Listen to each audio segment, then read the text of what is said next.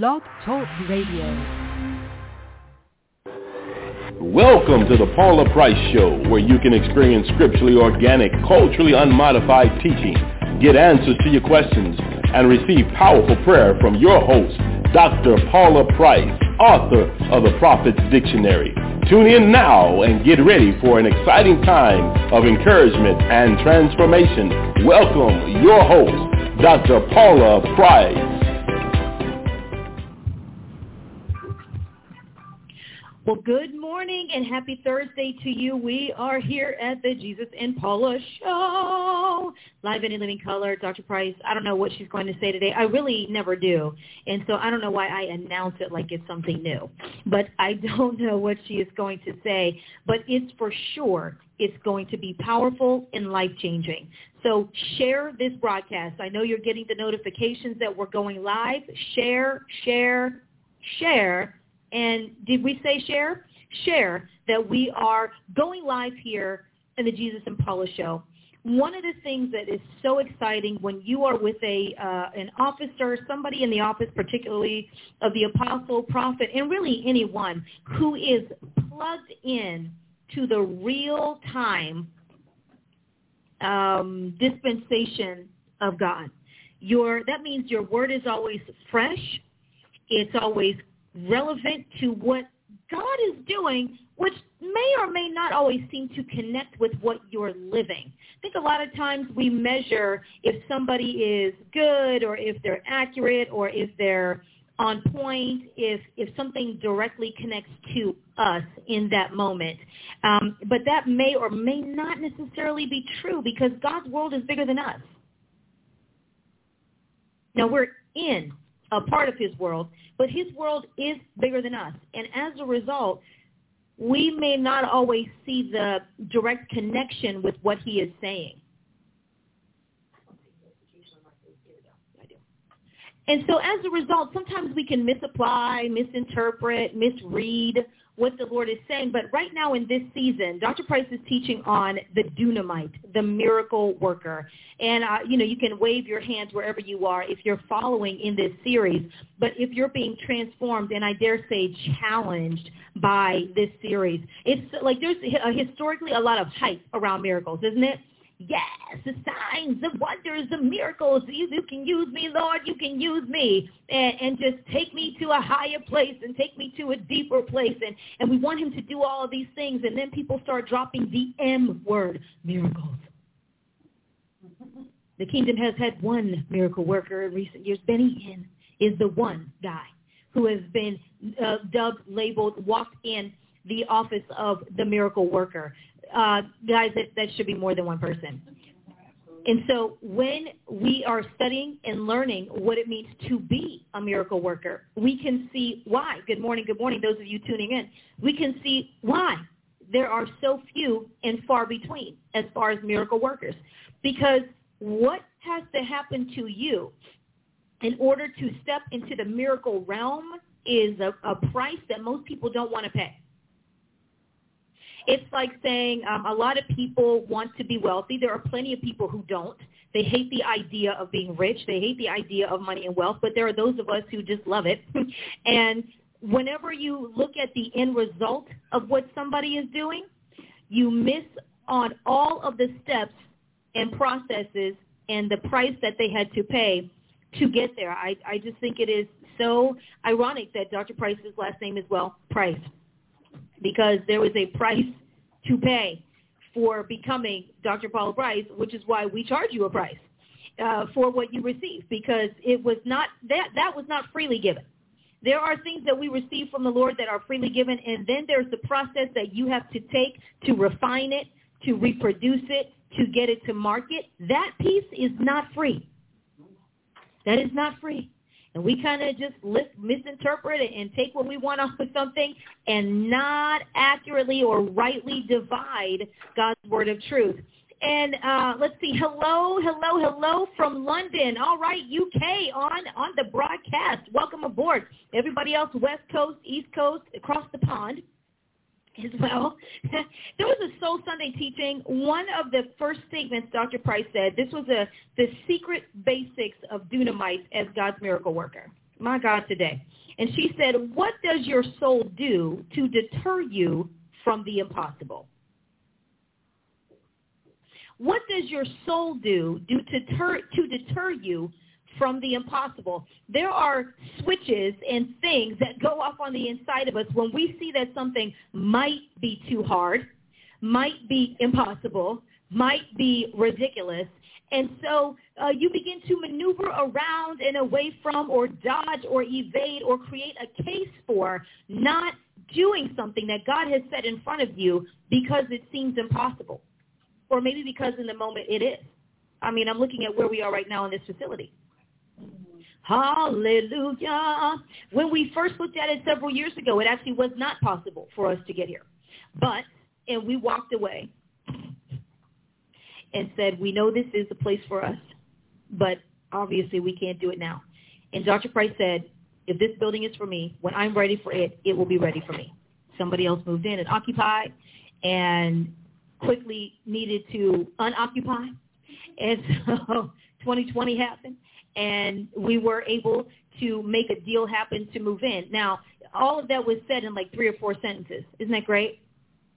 The process was a lot more than three or four sentences to make it happen and to keep it going. The amount of phone calls, the amount of meetings, the amount of text messages, paperwork, reports, negotiation, renegotiation, re-re-re-negotiation, switch negotiation. Let's come back to the drawing table. Let's see how we can make this happen. This thing was so creatively done. The bank, the lenders that we have never seen. What the woman said, she's been doing this for 50 years. I have never seen in my life anything like this. And you know what they all know? They'll never see it again. we will never see this again because even they don't know how it happened. But what did happen was a whole lot of work, a lot of expertise, a lot of insight, input, along with a lot of prayer. Uh, there, there's no discounting the power in the spirit, but your power in the spirit does not necessarily remove all of the obstacles in the natural. What it does is it gives you the muscle to break beyond them, to go around them, to squash them, to jump over them, maybe to go through them if they won't get out of your way. Uh, but so it was a combination of both. She said your spiritual debt is in your soul. It's your soul that holds your past. Sometimes we wonder, why can't we move forward? It's because of what's in your soul. Her eyebrows are like, mm, mm. God is telling you he's doing a new thing. He wants to do a new thing with you, put you in a new place. Just about everybody in Tulsa right here in this ministry is new, meaning less than five years just about everybody here is less than five years, whether they're even in this land less than five years or in our church less than five years. And um, the hardest part of people actually assimilating and moving forward is not the present, it's the past. It's not, and so sometimes what they see right now is throwing them back to something that happened before. Because we think because we just move to a different place, move forward because time moves forward. Time moves forward, but in your soul, you still might be stuck. Your last disappointment, your greatest disappointment. Sometimes, how about this? Your greatest success can be a huge hang-up because you're stuck in your last victory. Oh, no, but what if I never do this again? What if I never achieve again? What if I, I mean, uh, okay, uh, um, I'm going to uh, say something, Dr. Price, kind of at your expense a little bit, but uh, we all expect Dr. Price to be able to write amazing books. And so she'll say sometimes, why is it that people always want me to write a book? Anytime she says something deep, we're like, that should be a book. That should be a book. I mean, how, do people understand how challenging this is and what it takes? No, they don't. Uh, they don't. And even when you say it, they can't hear you because you're like, yeah, but you're Dr. Price. So, you know, you didn't do anything. I said, but you keep writing books, though. I said, but the thing is, but you keep producing books. And so you're going to like go clean off about having to write a book about the soul and then write a 12-part series. Type in the hallway, man. I just, I know. What's that next chapter about? All right. Some people like the Prophet's Dictionary. That's like a one in a lifetime feat. Some of us are still trying to get through the terms, reading them. And so you have one major book under your belt, not a library of dense, thick books. When we look at what prophecy, God's divine communications, media, we're like, oh, this is thin. this is thin. We're like, yeah, but it's so dense. You still feel like you hit your head up against a brick wall of revelation. You're like, oh, I thought money is a spirit. Yeah. Oh, I can read this on the plane home. Mm. Okay, so I had to read that paragraph three times. Why? Because we're so full of error that when we read the truth, it doesn't make sense to us. When you've heard, you know the saying, when you hear something false for so long, it becomes true. Because it's just said over and over and over. You say something long enough, and people believe that it's true. And so in the body of Christ, there is so much error that when we read these books, particularly the ones that Dr. Price has written, and they are concentrated in truth. Your head is like, ooh. It's like when you buy something and it's a concentrated um, consistency. What does concentrated mean? It's potent. It's ideally pure, but it's in a potent format where you might need to dilute it wash it down, water it down, add something to it. Okay, don't drink this by itself. Oh, there's something in my eye.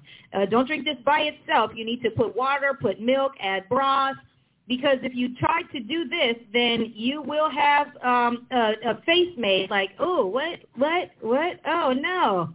Why didn't I read the label? And so we're so used to the diluted word of God, diluted, watered down Old Testament talks about whitewash, the whitewashed word, and, and that when we get the pure, concentrated word of God, that steak, that meat, we're like, oh, I, I'm just, where's, where's the, anybody have the watered down version? And we don't realize that's what we're asking for. Where's the Cliff Notes? Where's the uh, Christianity for Dummies? and in so many ways, we have been groomed and schooled to only be able to tolerate the simplified, downgraded version of God. Period. His life, his world. Uh, you know, for, for, for those of you, if you're a person who is deep, if you're serious, if you're passionate about your life, you have to have passionate friends, even if they're not passionate about the same things, who understand what it means to be driven. Because if not, you'll get around people who will say what? why are you always so serious? How come you're always so whatever? And you're like, am I? I, I didn't know. Am I always serious? I just was talking. I was just processing. I was just thinking because you're not like-minded. And so we've been looking for the, why is this so serious? Why does God be so serious? But going back to the issue of the soul, so many things in our past are what keep us from even embracing or much less pursuing our future. And the past can be overtly brought up to you, or sometimes, and most often the case, it's subconscious. You actually don't realize that's what's happening.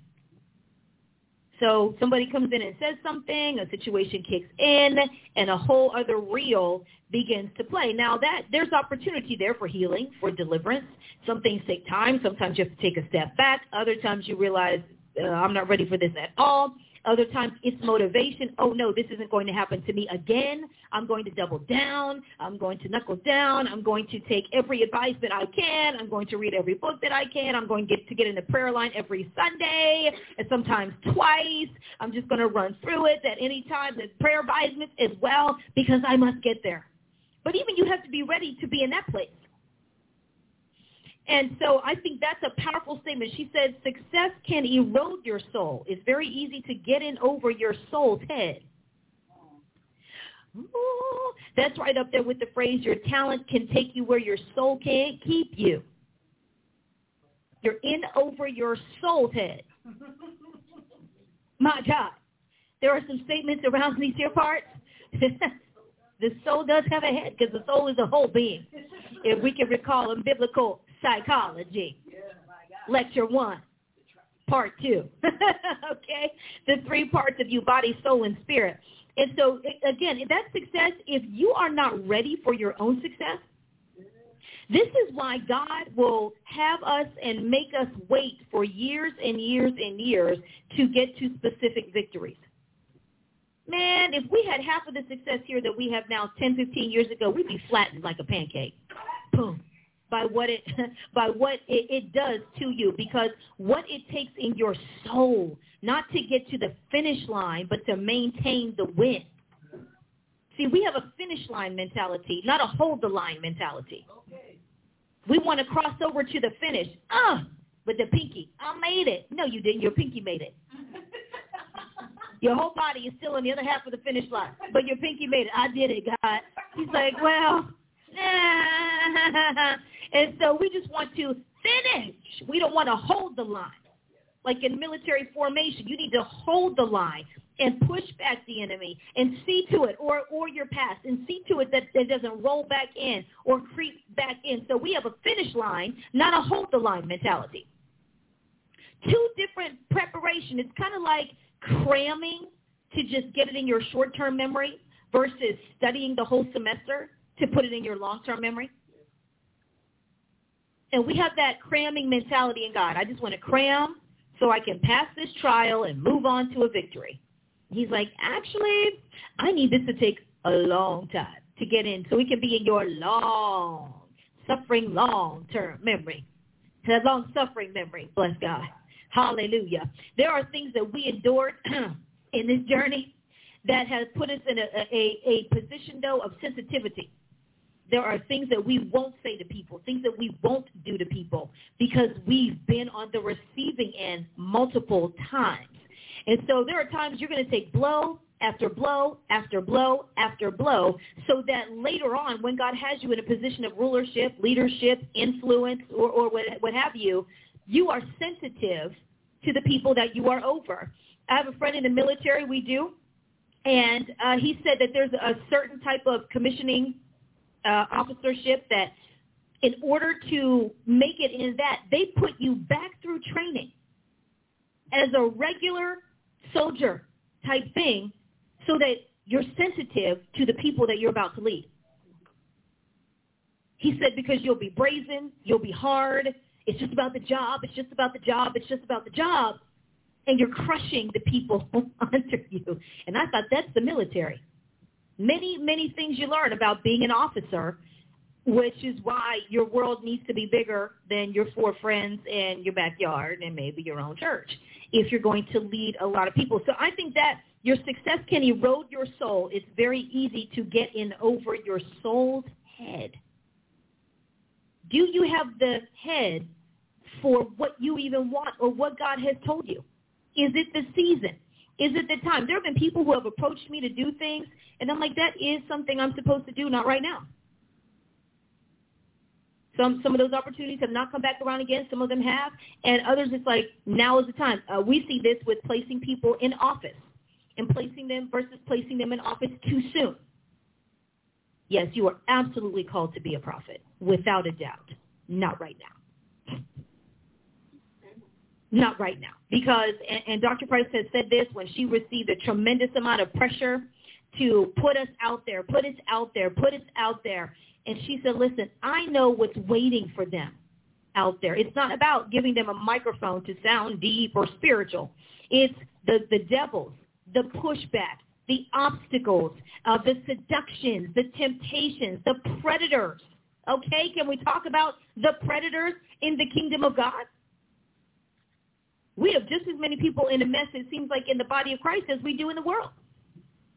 And, and it's covered and veiled with spirituality.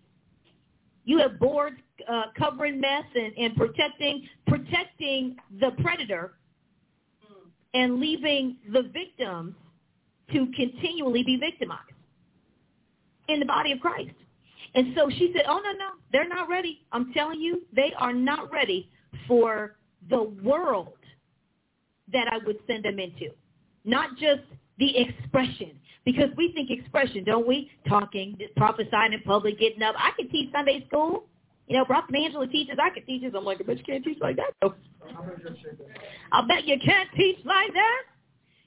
But what does somebody have to go through to be able to not just deliver in a moment, but withstand, to be long-standing, and all those things that we read about in Scripture? And so uh, let me see. Yeah, I, I think I'll stop on that point right there. Mm, She said, how strong and resilient is your soul? Can your soul take a gut punch and recover? She said, Mm-mm-mm. Can can is it is it going to be one blow and you're out? One disappointment? The assessments measure that. Your emotional maturity, your emotional intelligence, how you handle and deliver under pressure, uh, extend when you're under duress, when you're feeling overwhelmed. What happens? Those are the things that let you know how long your success will be or the quality of your success or, or lack of uh, success in whatever you are endeavoring to do. Maybe it's ministry, maybe it's not. Maybe it's school, launching a business. Man, launching a business takes a lot. Writing an idea down is easy. Oh, yes. Talking with your friends on the phone about it, easy. We had a brainstorming session. That is not launching a business. And it's not until you have to launch an idea. Let's just talk about an idea. Before we get to a business, you want to start a T-shirt line. One T-shirt, one statement. What does it take? You have to find the right T-shirts. You have to find the right printer, uh, something that's going to survive the laundry after being washed 75 times, still looking like new. You need a distribution place who's going to deliver what you have, and will you have the money, the upfront cost to launch it, the overhead to maintain it? What what what is it going to take? So the I, it takes a second to announce the idea and then it can take a lifetime to actually produce it, or it can take a season, or to get to the fullness. When we look at certain things, there's uh, down in Tulsa near ORU a casino. 20 years ago, this casino was one little building. This thing now is half of a mile, three quarters of a mile long in a stretch. Now, people who just move here have no idea how small that casino used to be. Remember that? It was just the one, I think it was one red, one little red type building. Looking like it was minding its business, not being a threat to anybody. And now it is the largest one in the region. They, they have expanded, expanded, expanded, built a hotel, and, and done all of these other things over a span of years. And almost very subtly, very systematically done it. And sometimes that's how the enemy is in our life. Mm-hmm. Starts out very small, looking very innocuous, just this little thing right here. And you don't pay it attention. You dismiss it. Somebody's trying to let you know that's going to be a problem. You don't believe them. No, it's just this little red thing or this little red building. It's just this little reflex. It's this little response. And the next thing you know, as Dr. Price says, that thing has gone from an imp to a principality. And then you have a decision to make. But sometimes decisions are made for us. And so she said that you're uh, putting miracle demands on your soul that you can't sustain. Are you putting demands on your soul that you can't sustain? There are reasons. We we want to teach and preach that God is He plays favorites and oh it's just that devil who isn't getting me what I want. It's that, isn't it? It's that devil. He just up jumps the devil every time I go to do this. And sometimes that's actually true. But then there are those times when God always stops it because he knows you're not ready to sustain it. But when you are, the breakthrough will come. Years and years and years ago, I wanted to get this car, man, because I, I needed a car. Okay, let me talk about need, not just want. Needed a car. Got on the lot, took it for a test drive, did whatever. Last minute deal fell through. Oh, was I crushed? I was crushed. I did not want cons- I did not want to be consoled. I wanted car keys. okay. I did not want a prophecy. I wanted keys. I wanted, I wanted, I wanted a steering wheel in my hand. That was mine. And Dr. Price said to me, um, this happened so that God could let you know in this season where you'll be able to sustain this, he will make it happen. But he would rather you not get it than get it and lose it. Well, fine. I mean, what am I supposed to say about that? Huh. It was true. It was true though. And when the season came for me to be able to sustain, actually my next car after that, um, let me see, my first car was only like six hundred dollars. hey, that was hard for me to pay off that car at that time. And it was push and pedal. It was that little five speed. I love that little car, little hatchback. Yeah. Five speed Ford Festiva. Mm-hmm. And that was my starter car. and I hope it started every time because it was like a 1986, and in the in the early 2000s, and uh, and then we of course worked up to the car I have now. And but that word was true because he knew that I didn't even have it in my soul to fight to keep it. And we had a lot of uh, members who jumped out there ahead of God. Yeah. Whose cars were repossessed. Yeah. Their cars went back because they were able to get in it. They mm-hmm. couldn't keep it. Yeah. You know, and Jesus is a keeping God. He he's said that you may keep that which has been entrusted to you. Yes. So he's about, you know, his decision is about keeping. Yes. Ours is about reaping, and it's a little different. a little bit different. Ours is about reaping and, and about keeping. keeping. True. And but but when you think about people, we are now in economic crises in the country. Mm-hmm. Yes, we are. Because people were taught to reap and not to keep. Ooh. It's your harvest time. It's harvest time. You go get it. Snatch it. Get it, taken from the wealth of the wicked is laid up for the just, but the wicked is smart.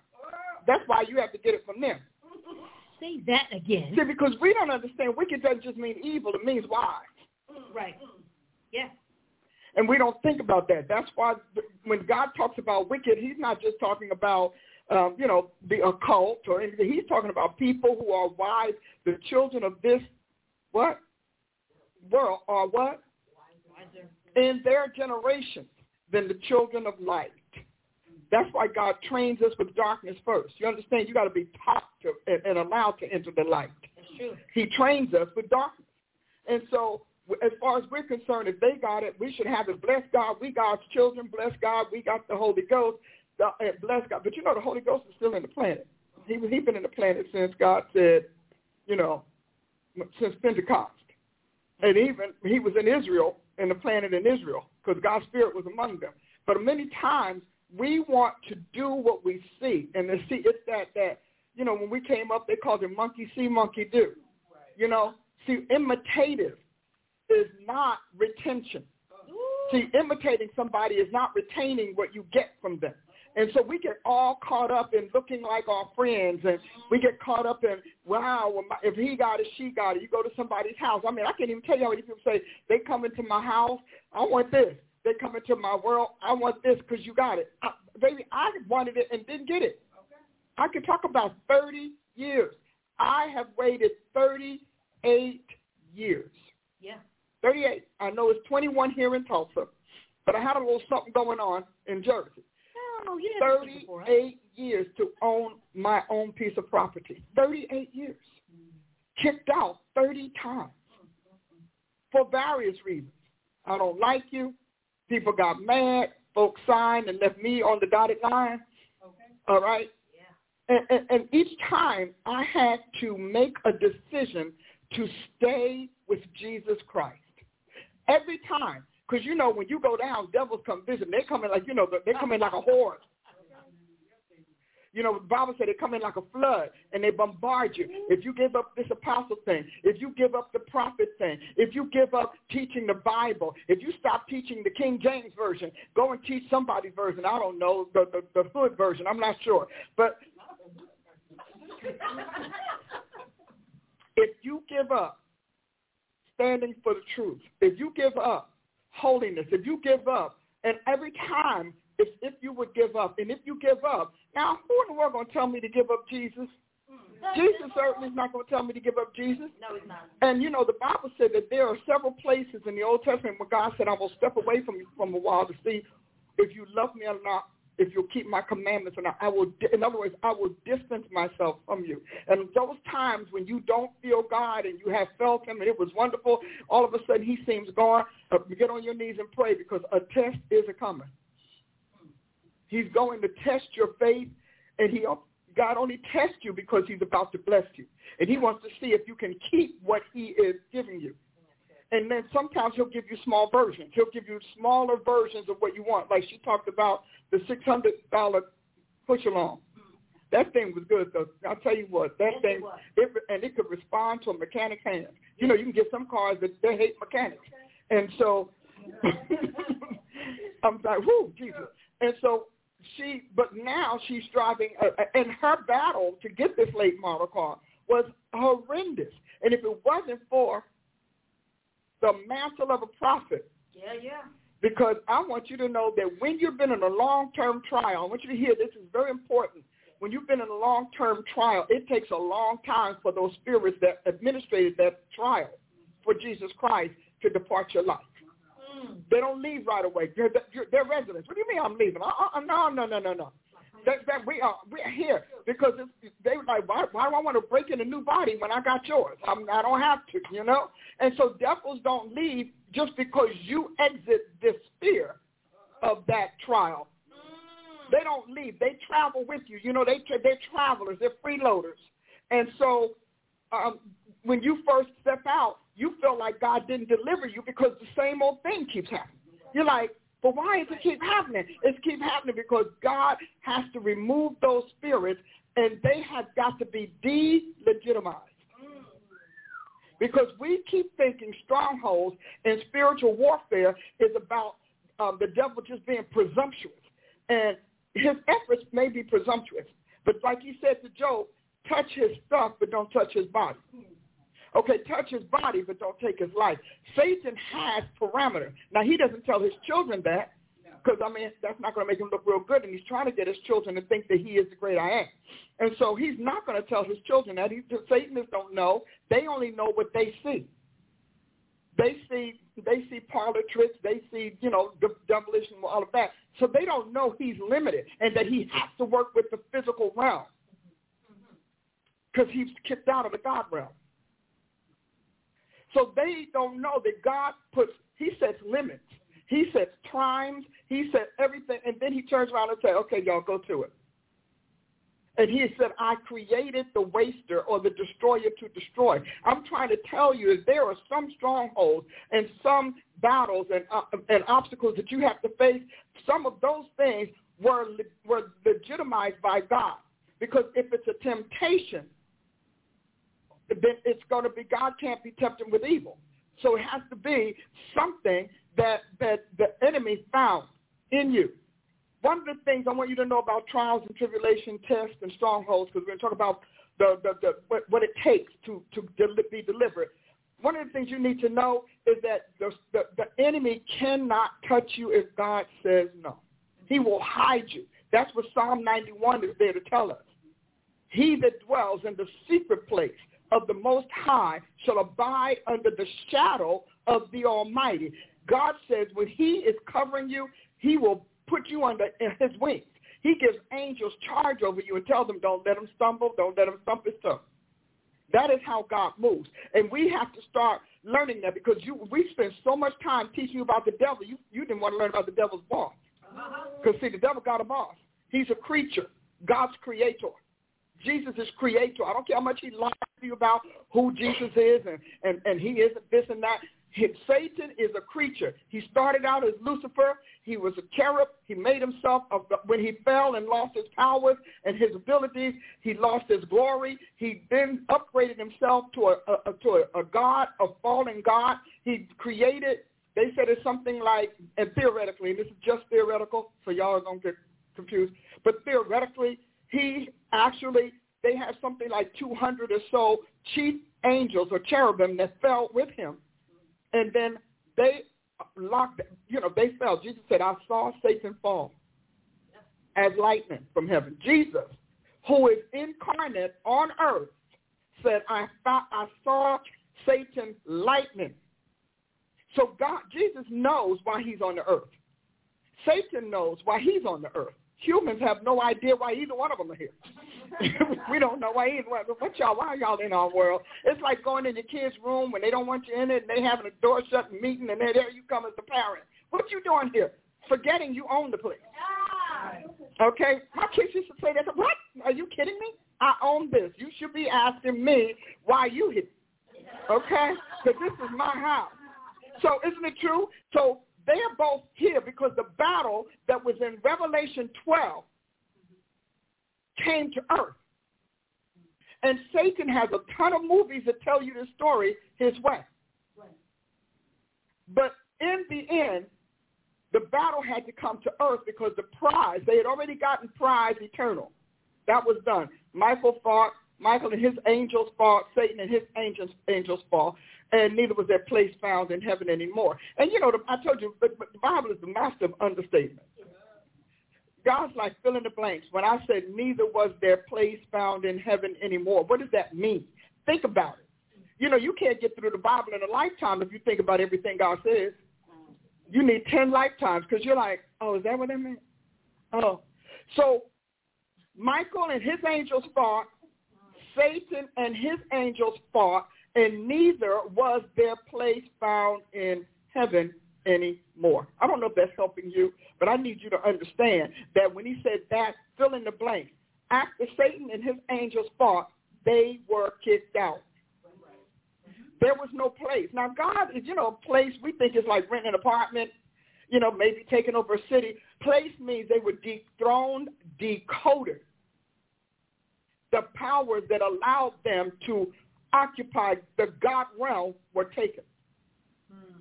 And they were deformed, which is why the Bible calls them monsters.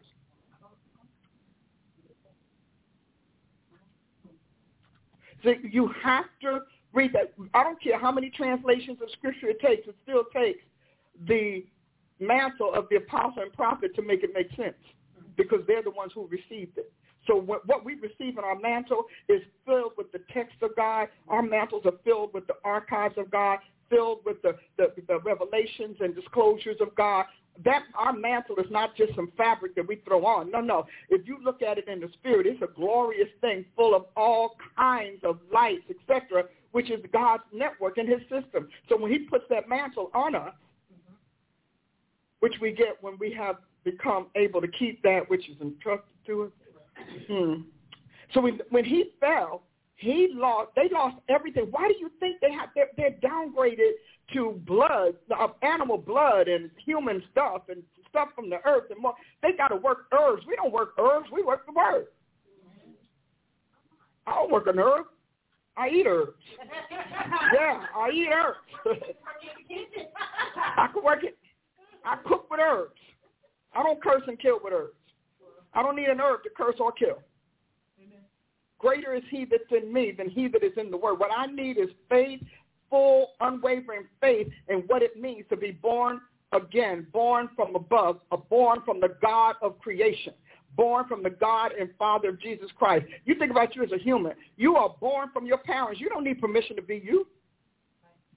As a matter of fact, the most of your childhood was them trying to keep you from being the you you want to be. like, cause you wanted to be a certain kind of you. They didn't want you to be a certain kind of you.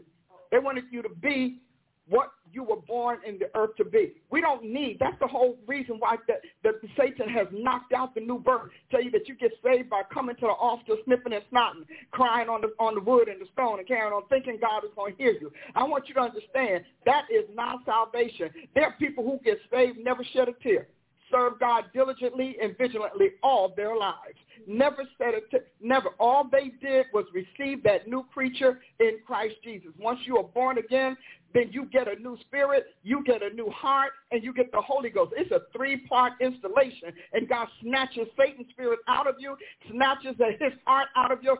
Come on.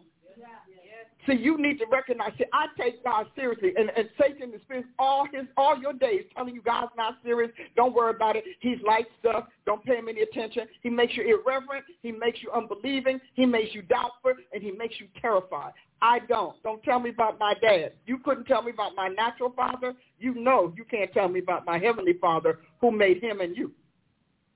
And I remind Satan all the time, you have a maker. Hit it. You have a maker. God made you. God made you. He, he made me and then he slaughtered me and then he came back and he birthed me again. You didn't get the new birth. I'm born again. I'm born to live and occupy the station you forfeited because you thought you could take him out. That's the story Christians need to tell. That's the story the saints need to say over and over again. No, you don't. I outrank you. I keep saying it. I outrank you because I am born from above. I am born of the same seed that brought Jesus Christ into the world and the same seed that God only spit out one seed, Jesus. See, we don't, we, everything is about not mentioning Jesus. So you know who, cooked, who kicked his behind. Right. See, everything's about don't you can't mention Jesus. Yeah, you know, honey, honey. Uh, humans may be may be belligerent and arrogant, but devils are scared because it said devils believe and tremble and tremble. They're scared. The name of Jesus is shaky to them. It's scared. They're afraid because in their minds, uh, that coup that Satan set up, kind of like the coup they have around the United States, that coup that Satan, Satan set up should have worked. It should have won. He should be sitting. He said, I'm going to make put, put myself above the throne of God. Now, that should have worked, and it didn't work. Let me just say, oh, hallelujah. Something's going to happen here. Okay. We got it. Just hold on. You'll have it. All right. Y'all just edit this out, okay?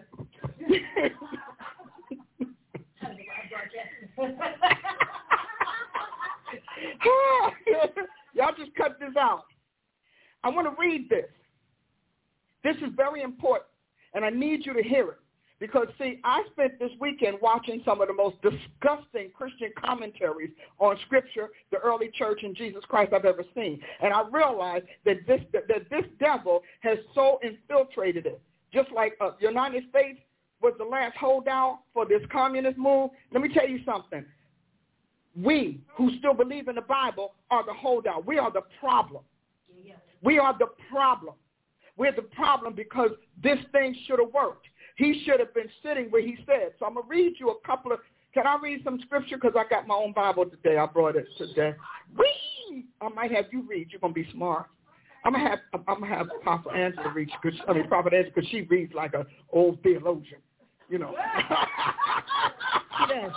She, she does. She'd be like, and God, and God, and God. In the so you kind of need that, you know, especially when you want you want impact. You know, I want impact. She has the cadence, but she has the spirit of it. Baby, she got a cadence and a spirit. In the beginning, God. The, and you know it's in the beginning. You know God, it's, God. Her voice takes you all the way back to the beginning. You felt like you were out there when there was nothing but darkness. You you almost can describe the darkness that was on the beat. Cue the music. In the beginning, God. He said, he said, let there and be he said, light. let there be. And, and, And I want you to know, she, and and, there there was light. And there was light. Ooh, Jesus. All the deep register of a voice in the bass. I want you to know. Now this here, and I've talked to different, um, th- talk, watched different theologians, and they swear that this is, they're uh, implying that this is otherworldly, is errant. Well, of course it would be to you because heaven's not talking to you. You're talking from archives on earth. God is talking from his eternal experience. You understand that he can bring you into his life. That's why you're talking darkness. All right. So she wants the ring. Okay, I'm gonna hit the ring. Boom.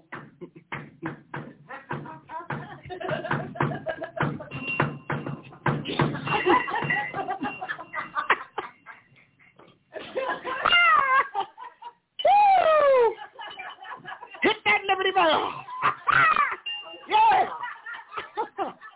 Right. Woo. Well, we had that. That's our first decompression of the day. we have several more coming. But Ezekiel 28, if you train prophets and apostles or intercessors, if you train five folders, you need to walk this, what I'm about to read, through to the end. And you need to study it word for word because you may have heard a whole lot of things, but I'm going to tell you how this is going. Verse 20. Son of man, take up a lamentation upon the king of Tyrus or Tyre, and say unto him, Thus says the Lord God, Thou sealest up the sun. Let me see if I can get y'all the translation y'all like. I want to act like y'all read. Don't we not like that version? We did, but not as much as we're gonna like this one. So I want to I want to talk in language that you know, so folks can't say what that because you know that, I mean the enemy is so good he got you all tripping up over Elizabethan language. Now I I I, I hate the the word Bible. I'll shit it though. Anyway, moving on. So I'm going to go here and I'm going to read from. That's a good question. Okay, I'm going to read. Let's see which one I have. The um, what do I have? What is this? You know, the Tree of Life version, which is pretty good. That's pretty good. Uh, I like, um, but I'm going to read from the Bible in basic English, the BBE. and then maybe something else, but the BBE. And so reading at Ezekiel 20, and the word of the Lord came to me saying, Son of man, let your face be turned to Zidon, which was, which is Tyrus, and be a prophet against it and say, I told you God starts everything with a prophet. Everything means everything. These are the words of the Lord. See, I'm against you, O Zion, and I will get glory for myself in you. And they will be certain that I am the Lord when I send my punishments on her, and I will be seen to be holy in her. I, I, I, I can't even get with that, you know. I will be seen to be okay. Let me go to something that's a little more. a little less basic. Well, yeah, that's just too too fundamental. You know, I'm like, but I know how the thing's supposed to read. So we might do the Bible in basic, um, I mean the literal translation, and then I have the literal standard version. So we're going to try this one. Uh, okay. Uh, oh, Lord. Help me. You know, I've got 40 or something of these. Y'all are right, aren't y'all? Yeah. You got to be all right because I'm in charge here right now and I'm enjoying it.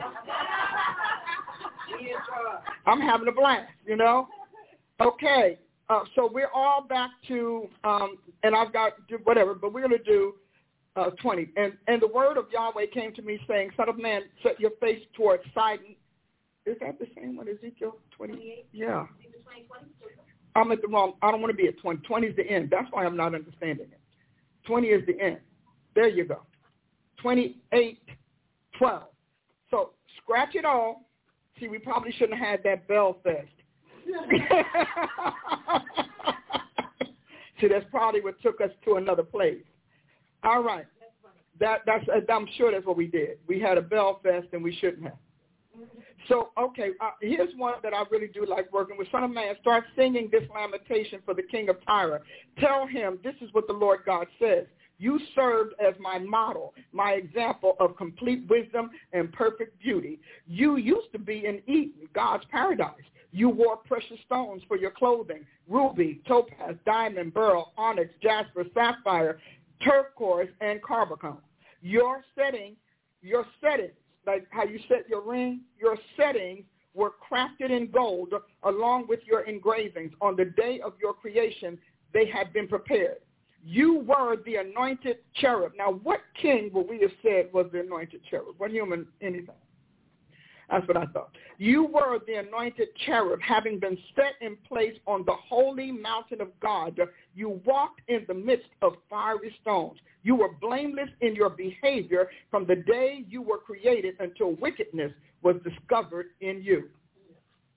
Since your vast business dealings filled you with violent intent from top to bottom, you sinned, so I cast you away as a as defiled from the mountain of God. I destroyed you, you violent cherub, from the midst of the fiery stones.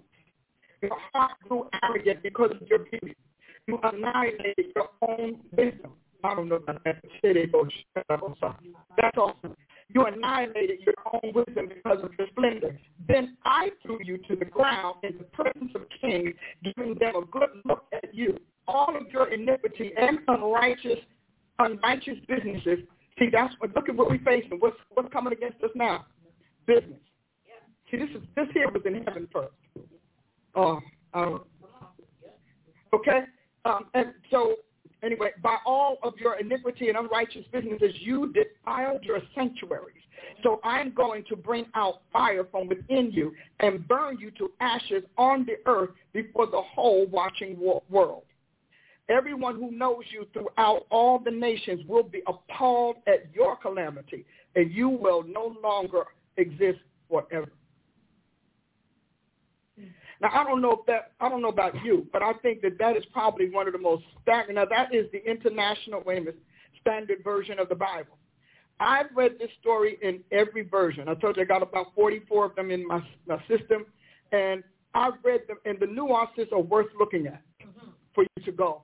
And you all know I got this. I downloaded eSword. If you all don't know, download eSword. I absolutely love the eSword people. They're simple you know, most of these Bible things, they're so complicated. You hit search, you're in a whole other part of the thing. You, I mean, I just like these. I just bless these sort of people. It's just, they just give you Bible. You want Bible, they're just giving you Bible. So you all need to go. It's eSword, download it, and you can download Bibles, commentaries, everything. And they just give you what you ask for. Sometimes you, they, they give you too much. I don't need all of that. I'm trying to get homework done. I don't want to weed through your issues. But isn't that irritating? You go to there and you got then you got to pop up. You got to click off this. You you only you, you're holding on. Okay, you're holding on to a thought for a moment. You only got a minute because that thought wants to go. Okay, and then they got, hey, join us for so No, hey, you feel like, you know, you feel like somebody's accosting you in the mall. You know, somebody, you know how they run up with the spray and then they run up with the food and then they run up with the song. And you know that's the idea they use. And so you can't get to your homework because they got, that's why I don't use those online ones. You can't even get to your homework. Okay? I just want, I'm just saying, you know. no. And how about you forgot what you were looking for? By the time you kept saying no, you're like, what was I looking for? So now you got to, I got to write down where I'm going because I'm liable to get, because there's a jungle in there. I'm liable to get, you know, stampeded by stupid things that don't matter. They forgot that they're supposed to serve us. Now they went from serving us to selling us. Oh. But you know, I'm just gonna keep saying it because somebody got to be saying how it goes. Because you know they think we don't know. They do. They think they really think we don't know. Let me see. I'm gonna get this one right because I have to get it right the right way. So you all, uh, let's see. Um, if we were in um, a, a, a round table or something like that, when you think discussing what I just read would be important? Because I, you can actually, could see they keep telling us the Bible is dated, but businesses are still trying to storm and destroy humanity.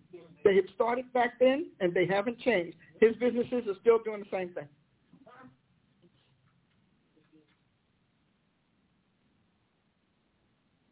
Let's see. Okay. Isaiah 14. Now, this is interesting. Bear in mind, bear in mind, starting on the 12th verse, um, bear in mind that um, bear in mind what I just read to you from Ezekiel. Keep it in mind because this is important. All right? Okay, so you, and you all who are online, just hey, today we, we, we're going to trek some Bible. This is Bible study. We're trekking through the Bible. All right. Isaiah 14, 12. Now remember what we read. He was on the mountain of God. He had businesses on God's mountain. He had sanctuaries on God's mountain. And he was a cherub. He was the anointed cherub on God's mountain. And he that's where he his business started. He set up his enterprises there. For those of you who swear that church shouldn't be in business. See, businesses aren't dirty. Business people can be.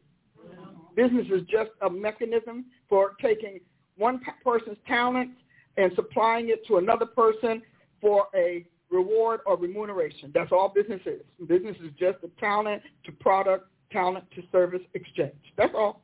We made it deep. Now, obviously, we can see how it got deep. Okay? So Isaiah 14, 12. How art thou fallen? Oh, let me go back to the flip flip so y'all can feel it home. All right. Again, to the International Standard Version, how you have fallen from heaven, day star. Is that something? Because you know Jesus has taken his spot. How you have fallen from heaven, day star, son of the dawn. Now, day star, they uh, in, other translations, it's Venus. Okay, just for you to know, write that in your book. That so how you have fallen from heaven. So if day star means Venus, this can't apply to a human being son of the dawn, how you have been thrown down to earth, you who laid low the nations. Now, this people figure is one nation, but before all our nations fell, and before we find him swimming in the swamp when God says, let there be, this is the world he, he operated.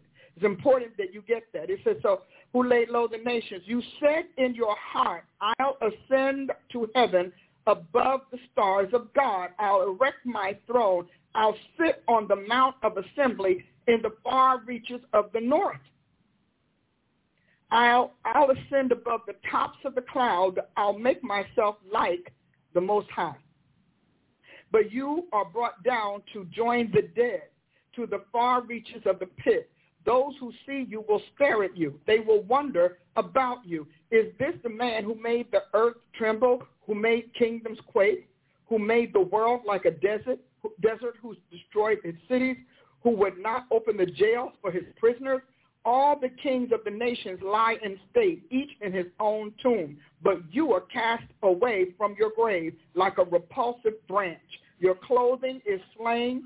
Those pierced by the sword, those who go down to the pit like the dead, like a dead body trampled underfoot. You will not be re- united in them with them in burial, for you have destroyed your land. You have slain your people. People will never mention the descendants of those who practice evil again. Prepare a massacre for his sons because of the guilt of their forefathers. They are not to rise and inherit the earth and cover the surface of the world with cities. I will rise up against them, declares the Lord of the heavenly armies or the Lord of hosts, and I will eliminate from Babylon her name and survivors, her offspring and descendants, declares the Lord. I'm going to make it a possession of the hedgehog, talking about Babylon, pools of water, and I'll sweep it with the broom of destruction, declares God. Now, if he was already on the mountain, why is he? Why does this campaign happen?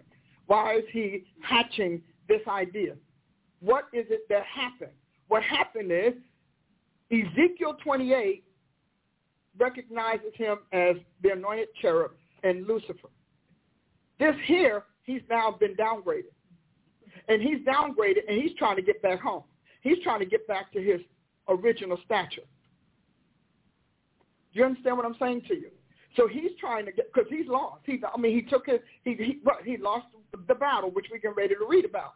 So, and when you think about it, well, what does Babylon have anything to do with it? Zechariah five, I believe, talks about the the basket of wickedness that Zechariah saw capped with a lead top and sent to Babylon, which we know is today what Iraq. yesterday, today, and forever. See, that speaks differently to you now. And so we know Babylon in the Bible because at that time the name Iraq hadn't come forward. Okay, it means a lot now. So as much as they keep telling us the Bible is outdated and it doesn't have anything, I'm sorry, what you have is poor teachers, poor illuminators. I'm just saying. So in Ezekiel, we see a couple of things. In Ezekiel, we see him pure in heaven, pure in God's realm with all of the things that he's done. God has, he said, he's filled in him the sum of wisdom. You know?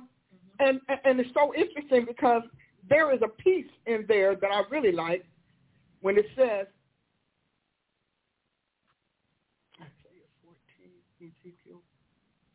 when it says there, now you're going to appreciate this because this is something we can relate to. Ezekiel 28:3 says that this particular king, one of these kings, will wiser than Daniel. Now, what is that saying? Daniel's, we don't even hear about Daniel's wisdom. But clearly, God did something very brilliant with his word. And you know what he did? he scattered it for the righteous to reassemble it and to and to decipher it. Yeah. Because that's why you hear a little bit about Daniel over here, you hear a little bit about so-and-so over here, and you're like, but these two connect, because he expected us to connect the dots and make the connections by the Holy Ghost. So you know, when they say, well, well, he contradicts himself here. No, he doesn't. No, uh, I found it, but then you don't know how to read it. So, so God is telling this. God is here's the cipher. This is a cipher. It's a code. And it's a code for the righteous. It's a code for the angels. But it is also meant to be flat and single dimensional for the wicked, for the dark, for the unenlightened. So God expects us to pick up on cues that say, like um, as we say in the, um, we see King of Tyre. That's the that's the flat single dimensional part. He's a human being. He's just a guy. I mean, there's nothing powerful about him. You realize that there is no power on the planet that's not empowered by a spiritual being. Not one. But see, we the righteous, we're the chosen, we know that. We know that you can rise. You got to rise and fall on them principalities, on those because uh, those kings do it. That's why the higher you get, the closer you get to God's invisible agents. Because the the, the think about it, Job's mandate came to Satan. And before it came to Satan, Job was great because he was the almighty servant, not because he was born special.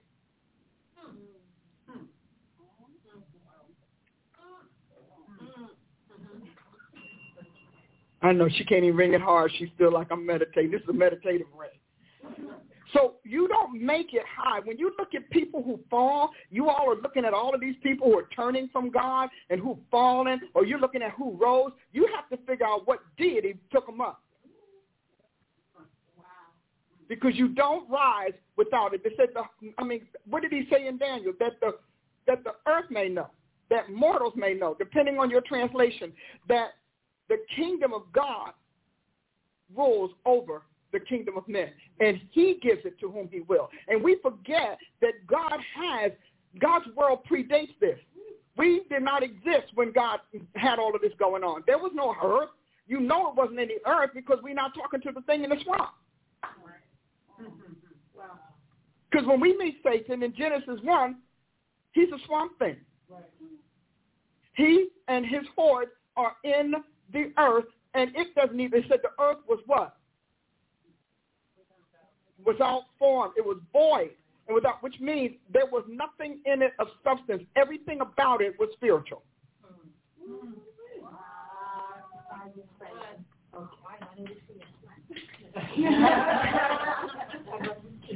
uh, so when he says the earth was without form and void and darkness was on the face of the earth, there was an earth that predates this one, precedes this one.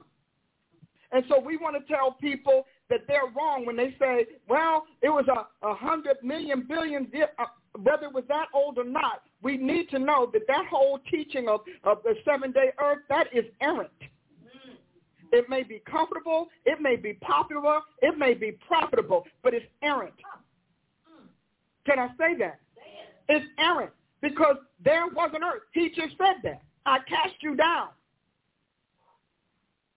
because Satan ruled the earth, which is why he had to get it back from Adam.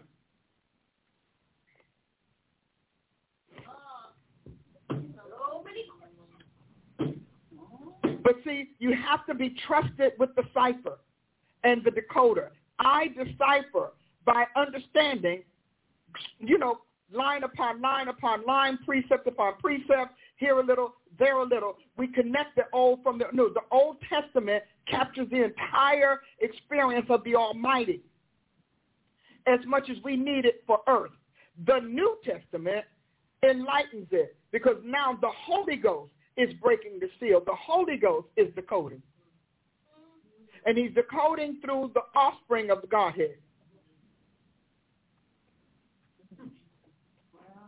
Are y'all still loving on me? Because y'all got to love me. I'm still sitting here. so, but, and the point that, that's why I can teach. Let me see. If this Genesis, you know, I got so many things. Yeah, Genesis. Now listen, because this is important the way this is written. Genesis 1. In the beginning, God created the heaven and the earth. So where's the beginning? We don't know and the earth was without form and void. And I want you to see it says empty, useless, ineffective, and invalid. The only thing it didn't say was insubstantial. So the earth was without void and darkness was upon the face of the deep. And the Spirit of God moved upon the face of the waters. So the waters covered the earth. The spirits that God destroyed are in the water, but they're not annihilated. They're not annihilated because he's getting ready to use them again. You can. This is why he chose to flood the earth as a reset. You got it. So when he created and everything, the so in essence he drained the water back into the planet underground and he drowned and set mm-hmm. the set the barriers and everything through creation mm-hmm. and then just release that again for the right. flood because he had to get those spirits out of those bodies because what they were doing to the human gen- uh, genome was really horrible so he had eight people that he saved eight people that he kept the fallen angels from perverting and one still got through. And, mm-hmm, exactly. Now, why was that important? Because they had entered the human genome and they were reproducing themselves. So when you read Genesis 6, it says giants were upon the deep. The offspring of that, that uh, what do you call it? reproduction of the fallen angels and fallen angels and what? And humans produced those giants, half devil, half human. We can do it? Mm-hmm. Okay? And so it's important that you recognize what God did. So when, when, when the earth existed, so for us to keep trying Christian people to keep saying the earth is not is only seven thousand years old. It's errant. First of all, you do the math. It's not doesn't add up, and I'm not a good mathematician, and I could do that. You know me. I'm I'm the wordsmith. Okay, so the mathematician is not so much me, but I want you to hear me. So there was an earth when Satan existed as Lucifer in heaven. And he had business interests and enterprises from heaven to earth.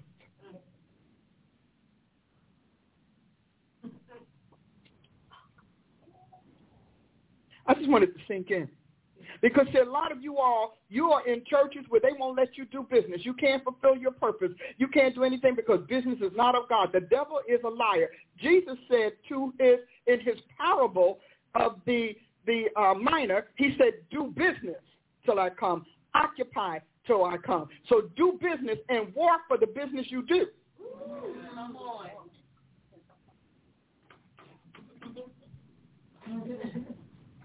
Diplomacy and embassies and all of that, when you look at the word, they said they sent a delegation. They sent a group of people. That word, original word is ambassage. For they sent a, either we can call it a legation, we can call it a, a, a, a an embassy, but they sent a group of people chosen after this king because they did not want him to rule over them. In other words, you'll go and become king, but we're stealing your enterprises. This is something that dates all the way back to what we just read in Ezekiel 20. So you can, and when people start talking to me about we can't no, no, no, no, don't tell me that. Read your Bible. You stop from cliff notes.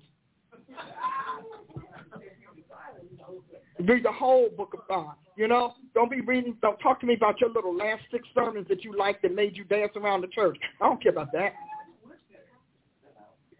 I don't care about that. That means absolutely nothing to me. You're gonna sit there. I'm sitting there. I've been living and eating and sleeping and drinking this thing from 1985 to now, and you just got in here last month. Okay, Okay. can't even get you. You can't even do Sunday school. You mad at Sunday school? Like, why I got to do Sunday school? You need Sunday school because you need to go to school on Sunday.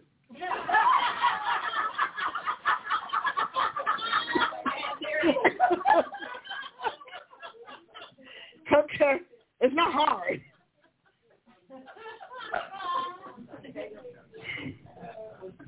And so we have heard this one over and over again. But when we hear it from the perspective of how God wrote it and from the perspective that it's not the church. You know, it's unfortunate that everything that we're hearing about theology, the majority of it is about as if the church existed in Genesis 1. The church was not around in Genesis 1. The church was not around with the prophets. The church was not around with Moses. We did not come out of Egypt with Moses and Israel. We did not come out of the promised land, come into the promised land. And we teach it like that so people think that the church is supreme because that's what the Catholic Church did. It made the church God itself. Now, how are you going to get all them people to act like they got good sense when God himself said I have problems? Didn't he say it? He said, okay, well, we just got through reading it. You know, God is an enviable being. You People going to envy him. People are going to want to be him. People are going to want to kill him. And all of that happened. Now, Revelation 12, I'm reading it from the same translation, um, and you can read all the others. I love reading them all, but I know the one that's talking from sovereign to sovereign, and that is the King James Version. All right? A spectacular sign appeared in the heaven, a woman dressed with the sun who had the moon under her feet and a victor's crown of 12 stars on her head. So they think that that, that is considered to be Israel. She's dressed with the sun, which means the glory. Sun speaks to glory, but also speaks to energy and power that we don't ever discuss. But when we get into our our chemistry and get into our science and all of that, we can look at that and have the moon under her feet. That's really important. She's standing on the moon because I told you moon relates to females. She was pregnant and was crying out from her labor pains, the agony of giving birth. Then another sign appeared in the sky, a huge red dragon with seven heads, ten horns, and seven royal crowns on its heads. The tail, now here's what's interesting. This is important. Revelation 12, 4. The tail, its tail swept away one third of the stars in the sky and knocked them down to earth. Why is that interesting? Because if you read one of the prophets, I, I, I have to find out which one, it says that the, the head is the king. The tail is the prophet. So by his words, he seduced people to fall away from their native land from their cre- uh, creation. He prophesied them out of their place.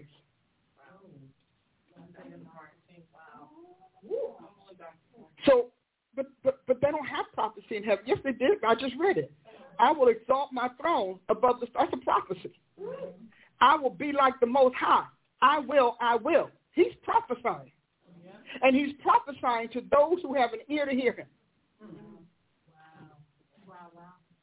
In his sugar pie Jesus. He's prophesying. God prophesied in Ezekiel 28, but Lucifer is prophesying in Isaiah 14. I'm going to get my place back. I'm going to get back up on that mountain. I'm not going to stay down here. See, that's why I get mad at Christian television. I'm like, but you know what, saying Christian? I'm like, we are so earthbound. We are useless to the Holy Ghost. They used to say, we all so heavenly minded no. that, you know, uh, uh, no, no, no, we have never been heavenly minded. We've been afterlife minded. That's very different. See, afterlife minded is something totally, totally different than being heavenly minded. Because heavenly minded knows what God's experience has been with his creation. So it says his tail swept away one third of the stars in the sky and knocked them down to earth. Then the dragon stood in front. Now, so first he gets his hordes. He snatches them, and he has his horde. Now he's ready to face off with what she's about to deliver. Then the dragon stood in front of the woman who was about to give birth so that it could devour her child when it was born. Now, why does the dragon know this woman? And why does he immediately see her pregnancy? Because she's clearly pregnant by Almighty God. Her pregnancy is a threat to him. So if I kill this baby, then I don't have to worry about my kingdom being disrupted. My kingdom will stand. The last thing he wants is Jesus in the world. Now, this is the heavenly version we get to the Gospels and we see the earthly version. Same thing. Rama crying for her children, trying to kill him, trying to kill Jesus because he knows Jesus is the rightful owner of creation. In fact, Jesus owns him. Um, Revelation 12:5, she gave birth to a son, a boy who was to rule all the nations with an iron scepter. This little squishy Jesus that these people are talking about, I don't even... She got a nerve scepter. You just keep squeezing it. A nerve scepter. And in that scepter, they got a Jesus with no, he, he's a lion with no teeth and claws. He's a lamb with no horns. He's a king with no rod. I know, isn't that something? Because even see, you have to understand that when Jesus gave the parable of the wheat and the tares, he was talking about all of Satan's generals, all of his offspring, all of them that passed down from those angels. He said wheat and tares. We didn't make it up. It's in the Bible. He said, and the tares are what? The sons of the wicked one. And sons reproduce. When we when God talked about from henceforth after the Holy Ghost, he talked about marrying a Christian woman and marrying a Christian man and staying in your faith. It wasn't about how we pray. He was not at the least bit worried about how we pray. The Holy Ghost is going to lead us to pray. Okay? He wasn't concerned about how we pray. He wasn't concerned about how we worship. He wasn't considering our worship forms and rituals. What God was concerned about is passing on Satan's genome. Reproducing children for darkness. That was his concern. And you not realizing, because you can't read the gene codes, but God knows the DNA. He knows what his DNA looks like versus the DNA of those who are born from Abraham, who are the future children of faith.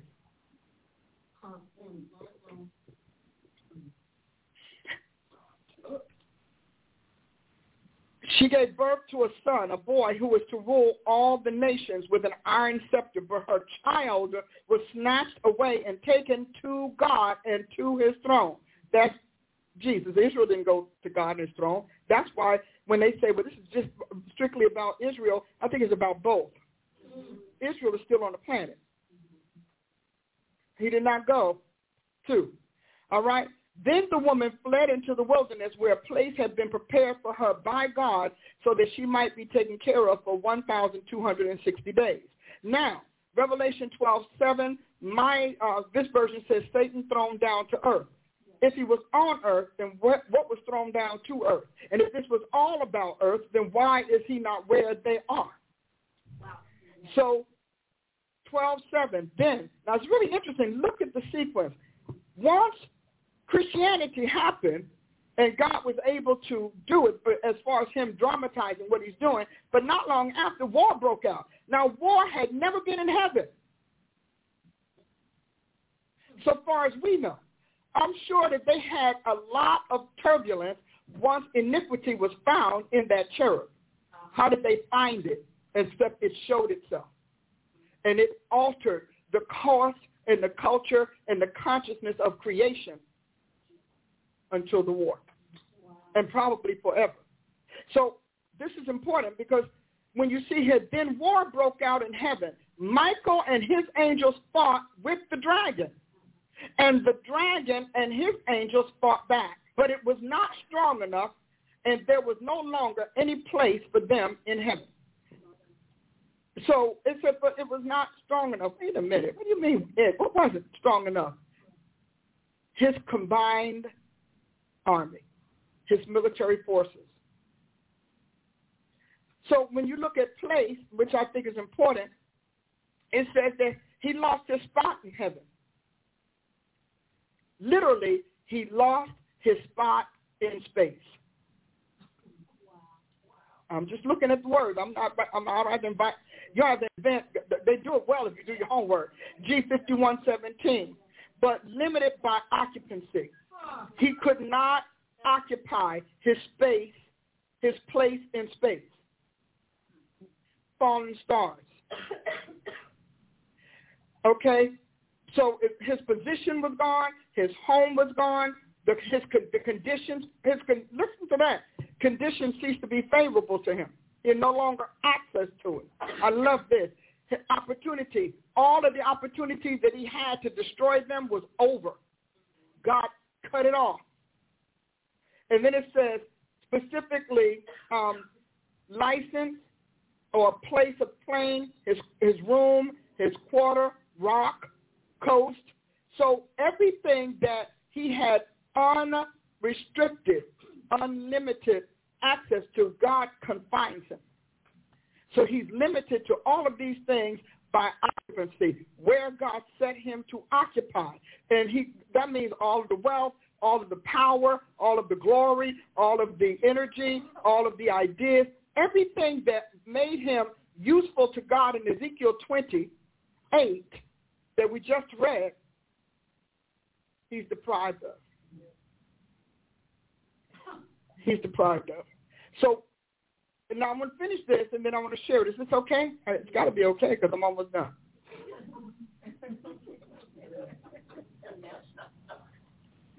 So, so there was no longer any place for them in heaven, and we think no longer any place for them in sky and not realm. So I would ha- I would put in parentheses next to that the God realm, because he's no longer anywhere near as powerful as he was. And so here we have 12.9. The huge dragon was hurled down. That ancient, now listen, that ancient, see here, I need you to read with me and stay with me on this point because he's there saying something. He had long since stopped being Lucifer. Uh-huh, right, uh-huh. In this entire drama, they're calling him ancient. He's ancient in their world. So that means it took some time for, for us to get to the war breaking out in heaven. And you have to read uh, uh, all of the other snatches of revelation and truth to get it. But the, the, the huge dragon was hurled down. That ancient serpent called the devil and Satan, the deceiver of the whole world, was hurled down to earth. Somebody hear what I just said? The deceiver of the whole world was hurled down to the earth. The listen, the deceiver of the whole world. What world? If he's coming to earth, it can't be ours.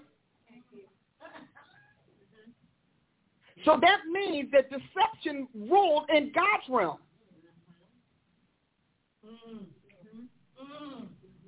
See, we act as if all of this here is new to God. This is not this is not new to God.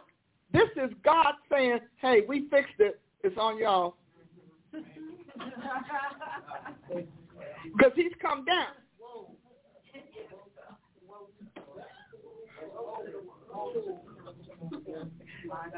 Jesus said, I saw Satan fall from heaven. Look at this. He says, the deceiver of the whole world was hurled down to earth along with its angels, not the one-third, the martial angels, his military force.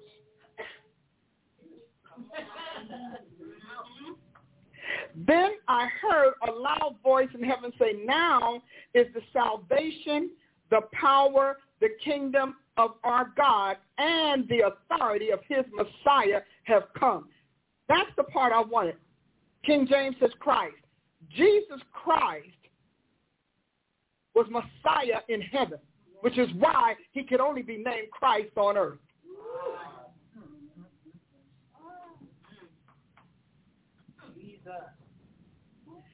You know, I have to shut up sometimes in my own self. I got to say, hmm.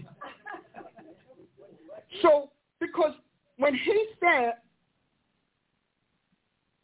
when he said, when the angel told her, this is his name, he just said Jesus. Christ came because Messiah was in the world, was in the conversation, consciousness, and communication of humanity long before Mary conceived. So Satan knows Jesus is his king. That is his problem. Devil's running out of nowhere. We know you, Jesus, thou son of the Most High God. How, y'all, they gave away the whole thing. Jesus like, shut up. Okay? They gave away the scheme. This was a plan. They were supposed to be quiet. And so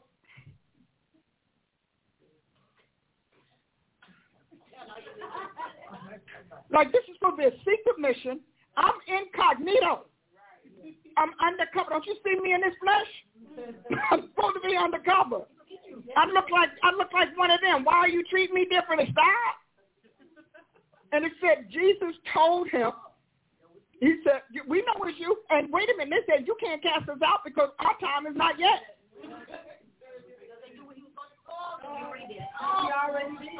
Here's another planet we get ready to cast out. Here's another one. What are you doing here? You know good and well you cannot cast us out now. We got a, we got we got time. Okay? And then Satan's gonna take him up on the mountain and say, Guess what? If you bow down and worship because he thinks the downgrading of the mortal flesh makes him less than the king and the creator that made him. He's got his because he's you know he's got his wires crossed, and so he thinks, well, yeah, he's got shit able.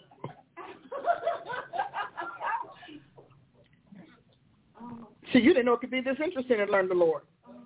So Revelation 12, 10 says, now the salvation, the power, the kingdom of our God, and the authority of his Christ, of Messiah, have come.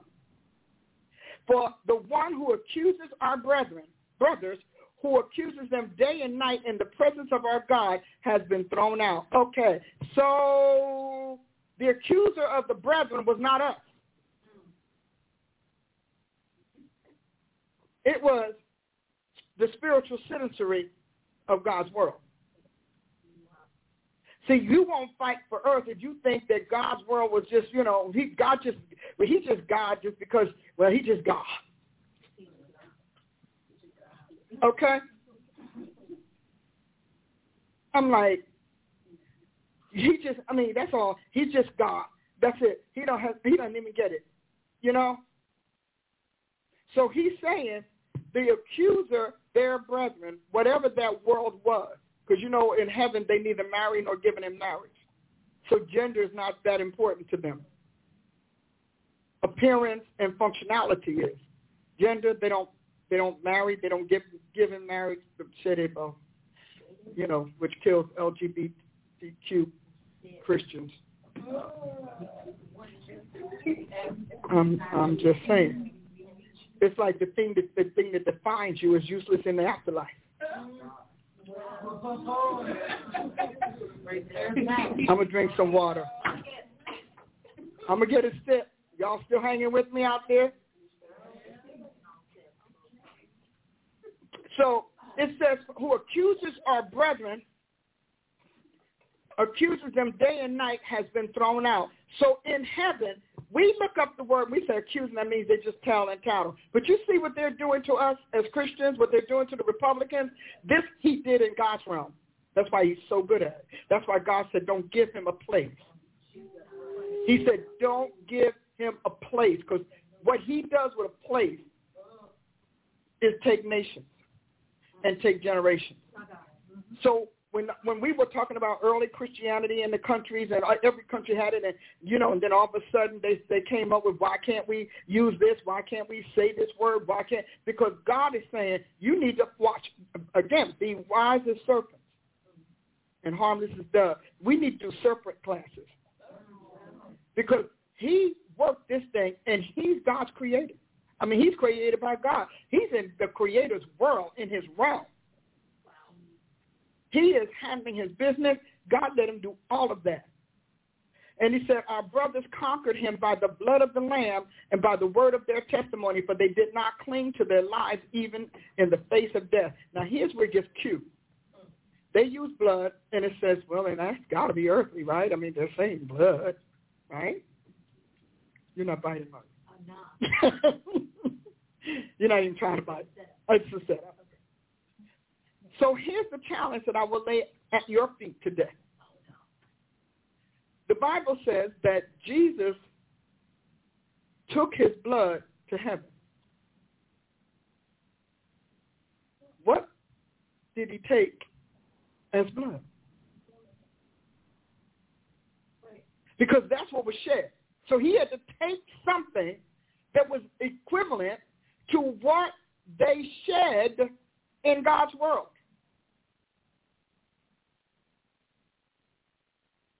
If you all were in the studio right now and looked at their eyes,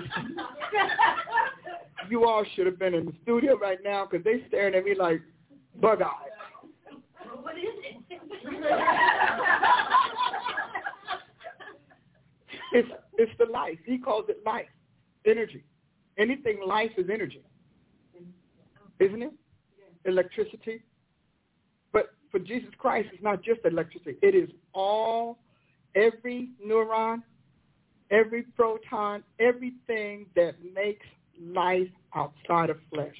The core, the listen, think about it. The corpuscles and all of the material, the uh, physical material left on the cross, left in the ground. He rises from the dead. What did he scoop up? Did he come back to the cross and scoop it up? Or did his new body have a new life force? And what he collected was the power or the energy that causes your blood to keep you alive. I've said this before, and I guess you can, like, by now, it's probably old hat, but if you spend blood long enough, it, it, it what? It turns to light. It sheds off. It strips itself from all of the mortality, all of the energy, the things that cause it to die. So the blood has the spirit, uh, the, the, the blood keeps your soul alive. His soul is what went to hell. Yes? Mm-hmm. See, people don't know that. That's why they keep thinking they're not going. Wow. Like, well, God ain't going to send God's a good God. He's a loving Father. He's not going to send people to hell. Yes, he is if you don't repent. Mm-hmm. Why? Because he cannot let Satan back in heaven in the form of your being. They don't have a place. So he's always trying to seduce saints to get them back in God's face. God is like, no, no, no. And he says, so the blood of the Lamb, see, because creation wasn't just about earth. And that's what, I mean, the cross wasn't just about earth. Creation wasn't just about earth. The cross was not just about earth. The crucifixion was not just about earth. Y'all flowing with me? Because but the Bible said that Jesus' blood brought all things together which are in heaven and on earth. So this thing was a heavenly problem before it became an earthly one. 1211. Our brothers conquered him by the blood of the Lamb and the word of their testimony, for they did not cling to their lives even in the face of death. So you mean to tell me death was in heaven? Yeah, because death is spiritual. So your body goes back to the dust. But this is telling us that the, that, that the reason your body goes back to the dust is because your soul has died. So death began in God's world. Hell began in God's world. Hell was created for what? The devil and his angels. He's, he's telling the story while we're walking around and you got these kind of, you know, flesh drunk preachers talking about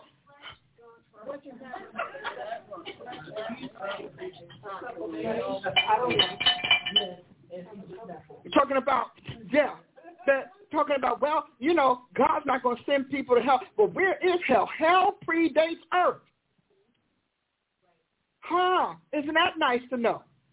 So beings were going to hell before earth ever existed and before God ever said, let there be earth, let there be light.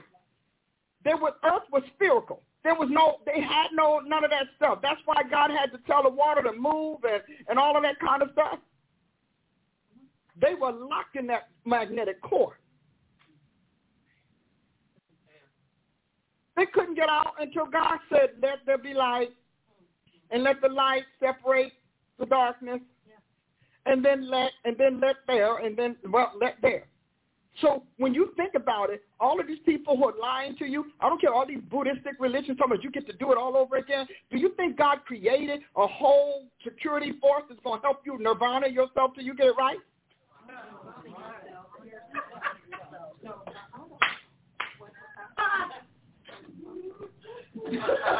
I just want to know. So you because people see when you are not filled with the Holy Ghost, you think you think single dimensionally.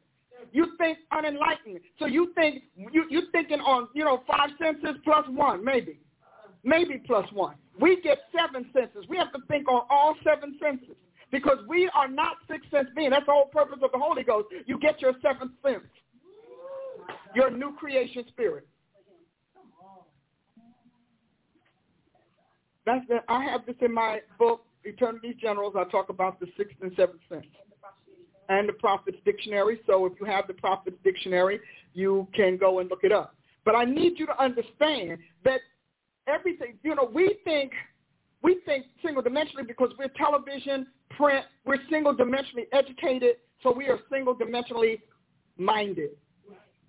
So, for example, when people t- talk about God, they think about God as this little guy out there nowhere who created this entire thing and it turned out bad and he can't handle it. Not that all of this happened to him in his world and that he has a realm. He has realms of worlds and worlds of realms. He said, multiply thousands, take care of him. He got the dark realm. He got the light realm. He's got the low realm. He got the realm of just spirits. He got the realm of spiritual hosts. He tells you I got kings and, and principalities and powers. He tells you he has a ranking order. He says that. Doesn't he say it? So, but we're still thinking that it's all about God. Let me tell you something. Our world mirrors his. Obviously, in a very greatly degraded way, but it mirrors his structure. Y'all didn't catch that. Mm-hmm. So we have we have rulers. They he has rulers, and they all started. Where did he get an army from? Michael and his angels fought. If he's just alone, how did he get a military? And what kind of fighting? What that must have been. We and, and it's not just in Revelation 12. How many of you know it's also in Daniel?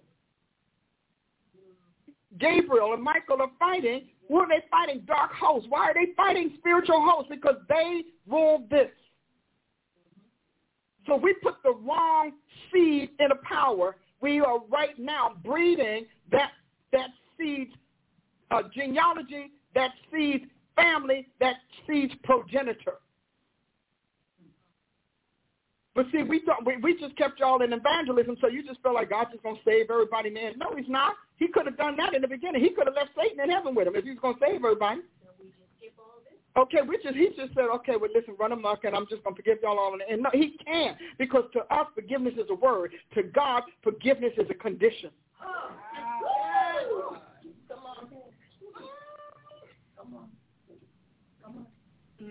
So when God forgives you, he changes your condition. He changes your state of existence. When we forgive, we just say, sorry, Lord. Lord, forgive us. I forgive you. That's why he said if you don't forgive from your heart, because when you re- forgive from your heart, you change the con- condition of a relationship. You change the state of existence. You take you you actually release them from the, the duty of guilt and condemnation. See, guilt and condemnation are dutiful spirits.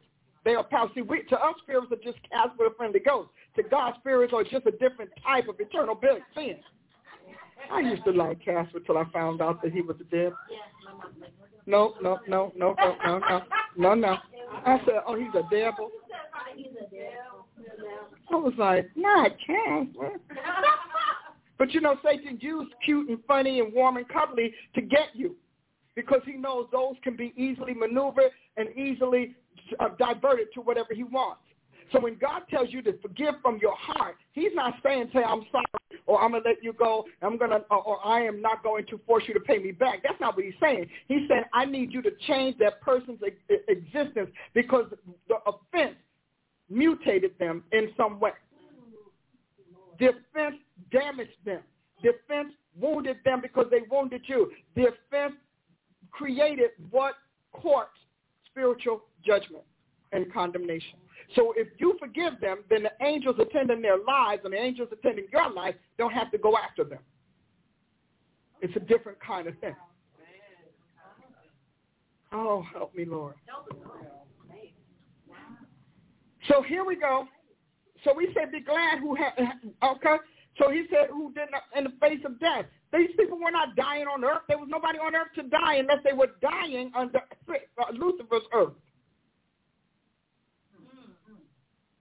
So he said, 12, 12, so be glad, heavens, and those who live in them. How terrible it is for the earth and for the sea, because the devil has come down to you filled with rage, knowing he has his time is short. Okay, wait a minute. Hold on. So God sent them down. God, you know, we're going to talk to the Holy Ghost about this. You sent them down to us. Why you send them down to us? Because by now the church, the new creation is born, and they outrank him. They have power to restrain him if they want to, which is what he said to the apostles. Whatever sins you retain to retain, whatever sins you remit or remit it. Okay? So he's saying, I, I, I just really, sometimes I like to look at this in different ways because you have got to see. It said, but when he had saying, when he had, honey, when they realized, that, wait, hold on, he's come down to us. Woe to the earth. So I don't know why people keep telling me how wonderful it really is. It's, it, it's wonderful because the Prince of Peace is here, helping us out. Otherwise, you look at these other nations where Jesus is not Lord, yeah. is not recognized. Yeah. It's horrible. And so if we, um, and here's another, um, but here we go. Be glad for this reason, heavens and those who live in them, how horrible it is for the earth. Okay. This is the good God's word version. How horrible it is for the earth. I was like, how? And it, I mean, come on, without God. And the sea, because the devil has come down to them with fierce anger, knowing that he has little time left. Verse 12, 13, when the serpent saw that it had been thrown to, to down to earth, it persecuted the woman who had given birth to the boy. That, that would be Israel being persecuted, and that would be earth, um, us, the church, being persecuted. The woman was given two wings of a large eagle, and eagle in order to fly away from the snake. So look, he's got three manifestations. Serpent, four actually, devil, dragon, snake. Do you see that? All reptilian. Okay? Serpent, dragon, devil, which is his personification, devil, and snake. So she could be taken care of for a time, time, and a half time. The snake's mouth poured out a river of water between, behind the water, uh, behind the woman in order to sweep her away. Now, when you think water, remember water is what? The word. Water is the word. So he's flushing us today with wicked words, evil words. The media is his spew. Entertainment is his spew. Art, his spew. Education is his spew. The earth helped the woman by opening its mouth and swallowing the river which had poured out of the serpent's mouth. Now, we come into the end. The serpent became angry with the woman, so it went away to fight with her children. Hmm. That's the generations. The one now look at who, who who come on, look at what's being called the children. The ones who keep God's commandments, commands and hold on to the testimony of Jesus. So there are religions that keep his command and don't believe in Jesus. There are those who believe in Jesus and do not care about the Old Testament commands. So you see, but we need two in order to be identified as God's child. Are you okay? I'm just, you know, I, I really want you all to understand what this is all about because, see, you'll mess over your faith. You'll mess over your salvation because you are caught up with it being just a religion. We are not a religion. We are the redeemed nation of the Lord Jesus Christ. We are the elect of God. We are the offspring of the Godhead. We were born before the world was. We were in Christ before the world was. See, that's, I need you to get that in your spirit. I need you to say it. I need you to identify it and stop identifying as Christians, yeah. not Christians only. Christian is what they know, and it's going to take us a couple of dec- decades for us to become the elect of God again. So we're going to use what we know, but we're going to operate on, we're going to have to use what they know. We're going to operate on what we know. So we'll use what they know. You know us as Christians, and as long as you don't want to have a discussion about it, we're all right. Just don't bring it up. We'll be okay. Just uh, you take us at face value, I'll take us at face value. But if you start talking about how dare you be a Christian and what kind of Christian and the Christians are this and that, I want you to back down. You talk about a church in because see what they, who who named us Christians, who picked this up? That was church folk. That was the pre-Christ bishops and the pre-Christ religion. The devils regrouped. And now we have to regroup. So you have to study these passages I um I, absolutely love studying them because I think that in the in the end, if we can get the saints to stop thinking about well that's not who I am and that's not what I want and uh, mm mm mm Now here's what I'm going to go back to. Um, I just love when he says that. Let's get back to Isaiah 14. I'm finishing up. But I need you to hear this.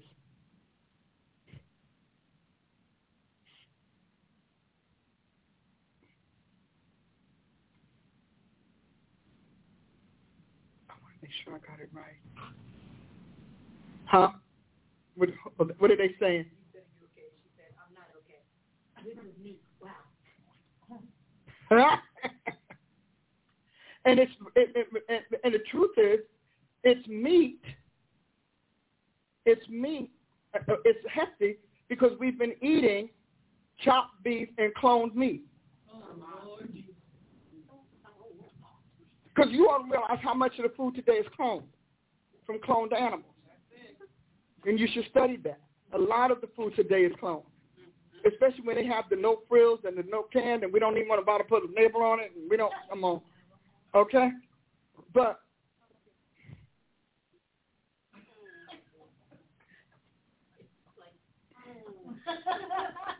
well, you know, when you look at it, there's, I mean, and that doesn't make it bad or good. You know, right now, I'm not making a judgment call about that. But that's what the church has been eating. We've been eating clone meat, clones of Scripture, clones of what Jesus did, clones of what the Bible said. That's why people keep writing you all these books, lifting out blocks and blocks of Scripture, putting them in a book, making you think you read your word for the day.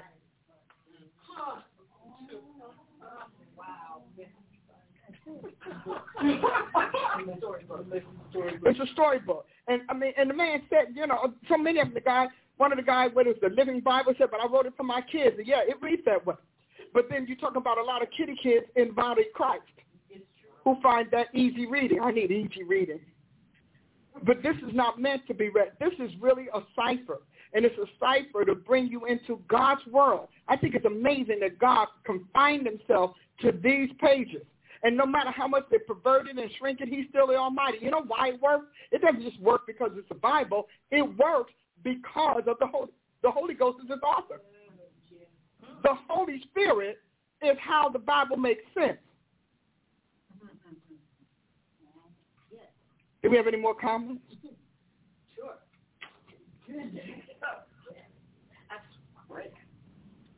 I've been reduced to single statement answers. Ah. Thinking about this. Revelation. Oh yes, let's see. A lot of uh that's good, Apostle. Um hey Thomas Jarver, what's going on? He is live in living color. Genetically modified, yes. Um come on, Apostle. Yes, it's, it's the Amen flatline choir, uh, choir over here. Amen. I like the flatliners. Powerful. That clone meat. It's clone. Like like we said, well, no, we get the meat of the word, but is it a clone? Or imitation. Okay. I'm like, yes, potted meat. You know that potted meat? So we are the uh, apocalyptic elect sovereigns, and we have warfare. The reason we have spiritual warfare is in Revelation. I don't even understand why we. I don't understand why it's been hard since I got saved. You just got. Uh-uh. Your salvation showed you how hard you didn't know it was. Well, at least I had a car and I had, but you got, but obviously something wasn't getting it done because you turned around and you got saved. So we have spiritual warfare, which is why Ephesians tell us that we wrestle not, and it gives you God's hierarchy.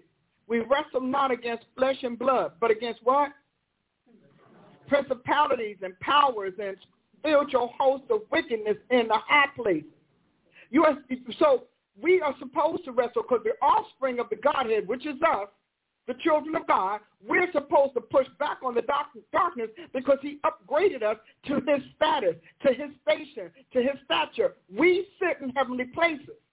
We're the ones that know. You realize that the world don't have a clue. The world does not have a clue about how wicked this is and that wickedness isn't righteousness. Because they're taught wickedness is righteousness. So we do, we look at spiritual warfare. So that's,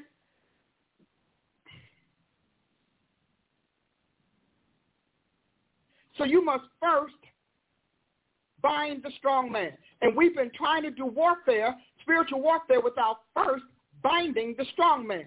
Well, what is the strong man? Jesus said to us that until we bind the strong man, their goods are, are in peace. They don't have to move. They don't have to leave and as long as they don't have somebody with the power, might, and stature of, of God's elect telling them you've got to go. We're sitting here, we have an all these prayer, Lord, just please hear us, blah, blah, blah. God told me, bind the strong man. And the strong man are these principalities. We start by binding the principality. And then we go from binding the principality to neutralizing their power and nullifying the contract they have with death on the earth. We must do that. And then once we get to the point that we have bind, we bind the principality, we neutralize their powers, we nullify their contract, then we're, we're ready to literally cast out the spirits. See, if you don't cast out the spirit that's operating from the host of wickedness in heavenly places, you can scream all day long. So we have to, but there is an order. Everything about God is an order. It's a hierarchical order. So then we, we turn around and we, we, I bind the spirit up. Uh, or I cast out the spirit up. Jesus cast out the spirit. But he let you know you saw him cast out the spirit. You didn't recognize he had already bind, bound up the strong man. Wow. He's telling you what he does. He said, I first, if you're going to have an intercessory squad, there needs to be a squad. Your highest prayer warriors have got to be the ones that bind up the principality. You must first bind, and then you can evacuate. You can evict them. But first you, because see, they are not always in buildings. Principalities are not always in people. They're in the institution. They're the strongholds and the infrastructure of the institution. Now, as they have high angels that are lining up with, the, with their high powers that they use, that first stratum of humans. And that starts with kings and all of those kinds of things. I, I, won't be able to get into it. We'll pick this up next, next time. But you need to understand we are down here trying to cast out, and they have more principal, more spirits to send in than you can cast out. So once you spiritual hosts of wickedness in high places, they you, you have to get them out of the high places because this thing has a hierarchy coming on down.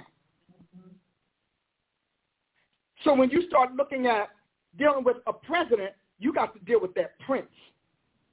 You've got to neutralize that contract, that covenant that prince has with that mortal. Makes sense? I mean, truly, does it make sense? See, because we start with, well, I just bind you, Satan. No, no, no. Satan is, is like the dark side, the downgraded dark side of the Messiah.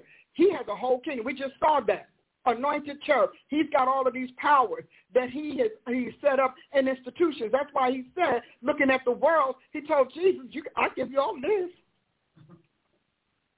And Jesus is like, first of all, Jesus is like, I, I own all of you, all of your world, and then all of the worlds.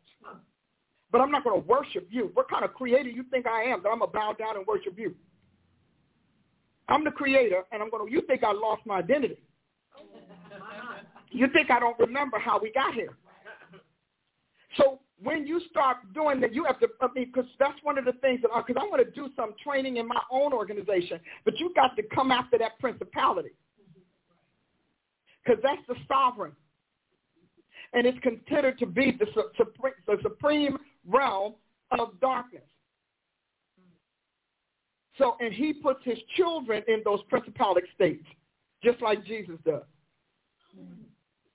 So you sitting there talking about, well, I just we just gonna let God do it. You let God do it, but trust me, the more you let, the more you don't come after what this this stronghold is doing and this strong man is maneuvering, the more you can kiss your future goodbye. Nobody cares about your kids in the future. You can see they don't care about your kids. And so you're talking about, I just want to stay home with my family. Well, in a minute, you won't have a home to stay in with your family. And they don't care about your kids. And they're turning your kids against you for a reason. So you need to recognize, you need to get up off of that 35-year-old, 25-year-old doctrine and deal with God's presence so you can survive in his future. Yeah. Because the world you knew is no more. It will never be again.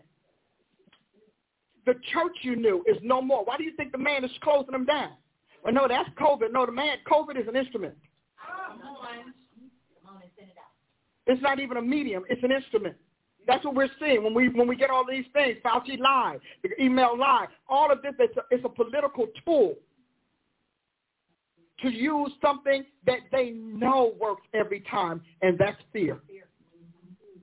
Because the opposite of faith is fear. Because those with faith, don't we, uh-uh, we, I don't deal with the fear monger. No, that's not happening. You're not coming here, not here. Not here.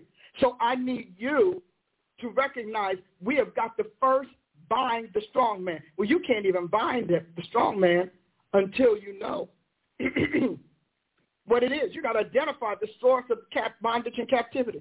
You don't even know what it is. What is the strong man? Somebody who lifts weights? or is it somebody who ha- but you have to figure out or somebody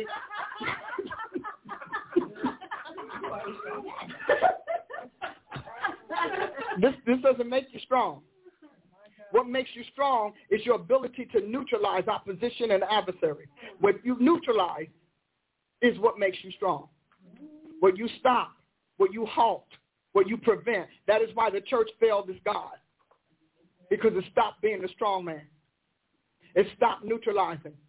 It stopped nullifying. Almost done. So here we talk about how to intervene as a spiritual sovereign. See, first of all, patrolling. Not patronizing, not pacifying, patrolling. We have to patrol the supernatural realm. We have to constantly, and you notice that it's not patrolling in the fields. Did anybody notice that the helicopter is flying where? With the high towers, with the businesses.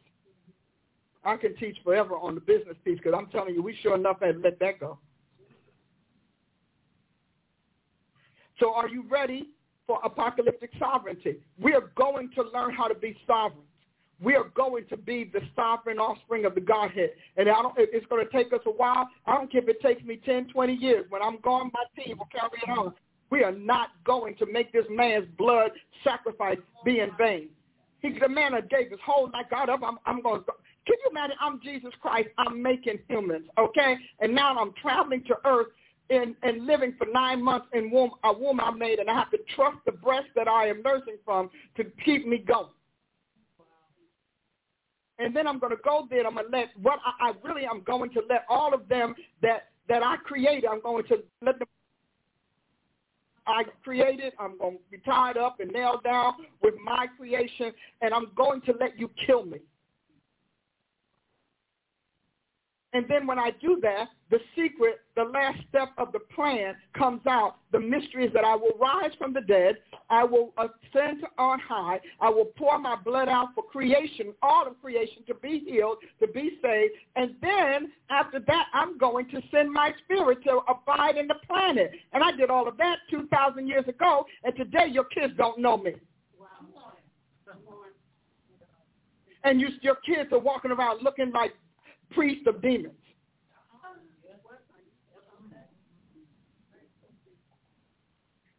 So when you look at um, spiritual, supernal intelligences, truths, underpinning all life. For the world was made by him, and yet the world did not know him. Intervening.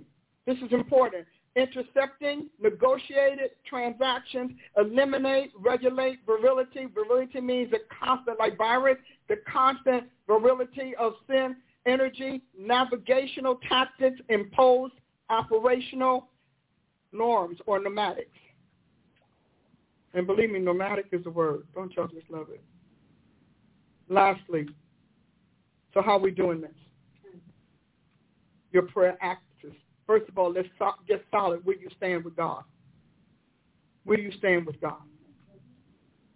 Remember we said stature, status, station, standing. Stature, status, station, standing. Stature, status, station, standing. Those have to be resolved because not just anybody, you know, um, a, a sovereign can have a million children, but not all of them are qualified to sit on the throne. Not all of them are monarchical ready. So where your prayer must land, and see, we got it. This is your compass. We're going to find our axis and our prayer compass. We're going to talk about that, and then um, and, and understand it. Because so Matthew twelve twenty nine says, "Or else, how can one enter a strong man's house and spoil his goods, except he first bind the strong man, and then he will spoil his goods." Mark 3:27, no man can enter into a strong man's house and spoil his goods except he will first bind the strong man. Then he will spoil his house. Luke, when a strong man armed keepeth his palace, his goods are in peace. We're in the Luke thing. We've already uh, we've already done the Mark thing. Our houses have been spoiled. We've already done the Matthew thing. The goods are spoiled.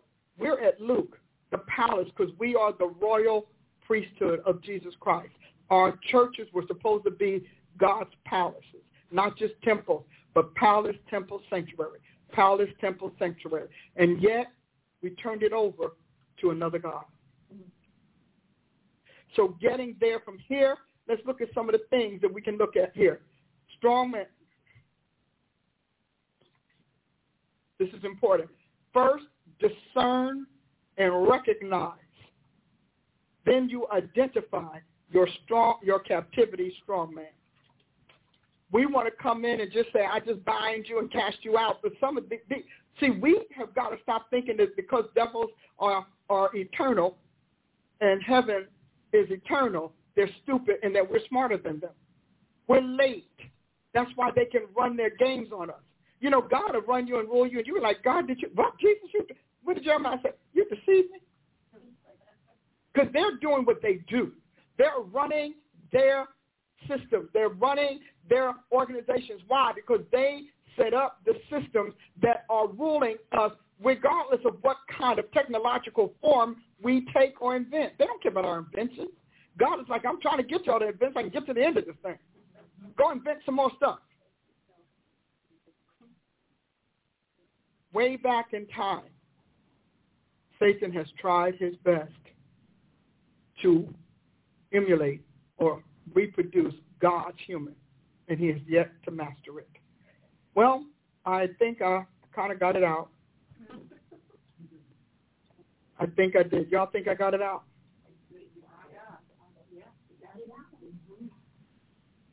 This is what God is working on, and we don't understand it. God, we are going to learn how to work on spiritual issues. We're going to cultivate prayer intelligence. We're going to be able to access and tap in the mind of the Lord on what we're praying for. All right? And we don't have to do a thinking for him. God's a thinker all by himself. We're going to talk about cooperative wisdom, how to press into the spirit realm, how prayer works, insights, modes, and methods, and then learning rules and rudiments. God has rules for prayer. There's some prayers he's not going to answer. He t- he talked to me about something that happened. It was really broke my heart. And I said, but God, I was going to pray. He said, but and then he brought up John's words. He said, there is prayer leading to sin. I did not say you should pray for it. We pray for it. Evangelicals tell you that everybody's supposed to make it. Well, team, we have fun. Y'all look like y'all drowning with this. Uh, maybe I just should teach this to the prophets in the future and just kind of have a quiet, closed prophet training.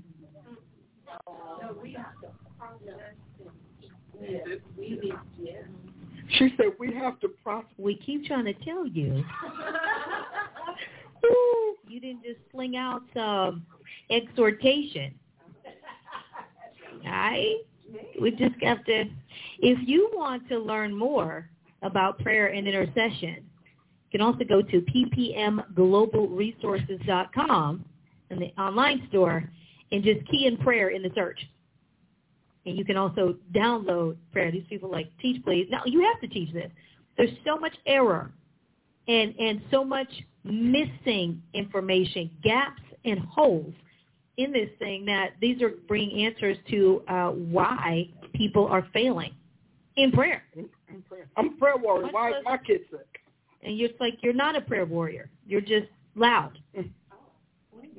And now finding out why or why not. So ppmglobalresources.com is the online store, and you can just key in the search prayer intercession, and that will pull up audios and downloadables for you to put in your library to help you break this down, play over and over again, read it over and over again.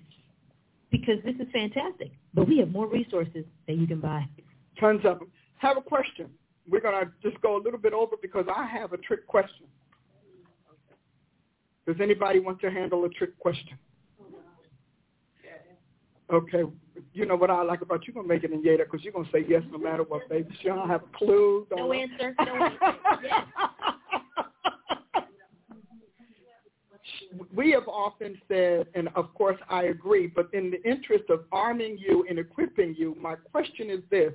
How do you know this is truth and how, what factors are you using to separate it and distinguish it from error? That is our, okay? Who's going to be first? Did you want to be first? Did you? I'll share. Well, she'll share. Thank you. Ada? You you did say you had some. You were ready.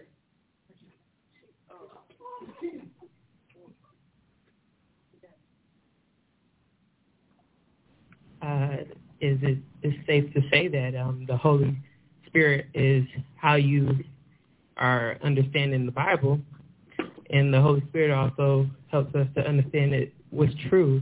And when you hear the truth, you know the truth. I think it's uh, just when you're called to the truth, mm-hmm.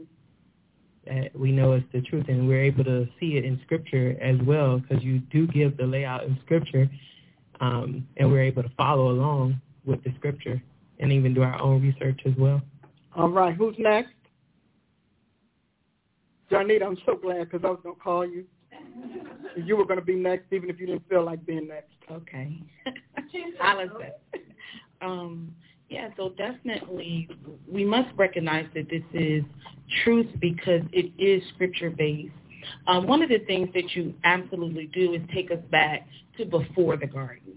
And so I think a lot of the truth and a lot of the a lot of the truths are found before the garden, and a lot of the errors that we hear today start at the garden. Because currently we're um, learning from at the garden, um, from the Garden of Eden, then man's mind from that point. But what you do is actually take us back to before the garden, to heaven, and start laying out what actually happened let us know. But God already experienced this.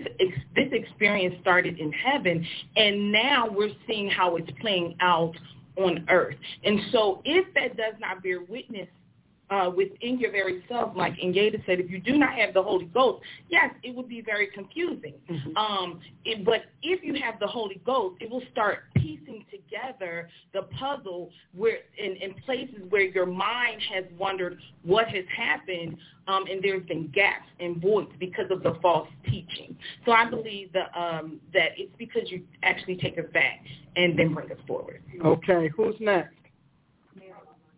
Oh, Mary online has something to say. Read Mary, but we need that mic so people can hear Mary.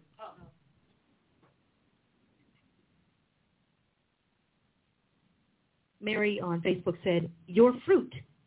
Oh, so a way that you can measure this is your fruit. And you have been around long enough for even your fruit to come to maturity to find out, I believe, what you talked about at the top of the show, the difference between mimicking and imitation versus actual conversion in maturity. Excellent, excellent. Oh, Apostle Sally, I saw your hand too, but we're going to first hear from um, um, Tina because I knew you weren't going to let it slide. That's not your way. Okay. Um, on the, um, I was particularly interested in, in the, is Yes, yes. On first, the discerning um, uh, era of uh, having been baptized with the Holy Ghost and Him bringing things um, to your mind, but you also have to have enough of the Word of God in you for Him to bring some things up to you. It, uh, it would appear.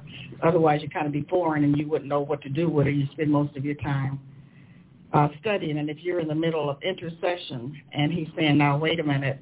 You want to pray for this and intercede on that with this person, but this is on the table in their life. They've got iniquitous patterns, mm-hmm. or they're into this and that, and what you're doing and saying is not going to move this. Mm-hmm. Okay, so some other things have to be dealt with. So in recognizing the principality, I think would be um, important because that re- requires a better study of the Word of God to know what principalities were actually identified, even though he says, I'm going to give you power over, over all the power of the enemy to, you know, tread on mm-hmm. serpents, scorpions, etc. You need to know what they are. And so you need to study to show yourself approved, but you could also um, kind of look around you, and is the principality AIDS? Is it the COVID virus? Is it the flu? Mm-hmm. Is it uh, financial lack? Uh, uh, unforgiveness, uh, and etc. And so you have to be able to identify it. Otherwise, you're just talking and praying amiss, probably to yourself, because it sounds nice. Mm-hmm.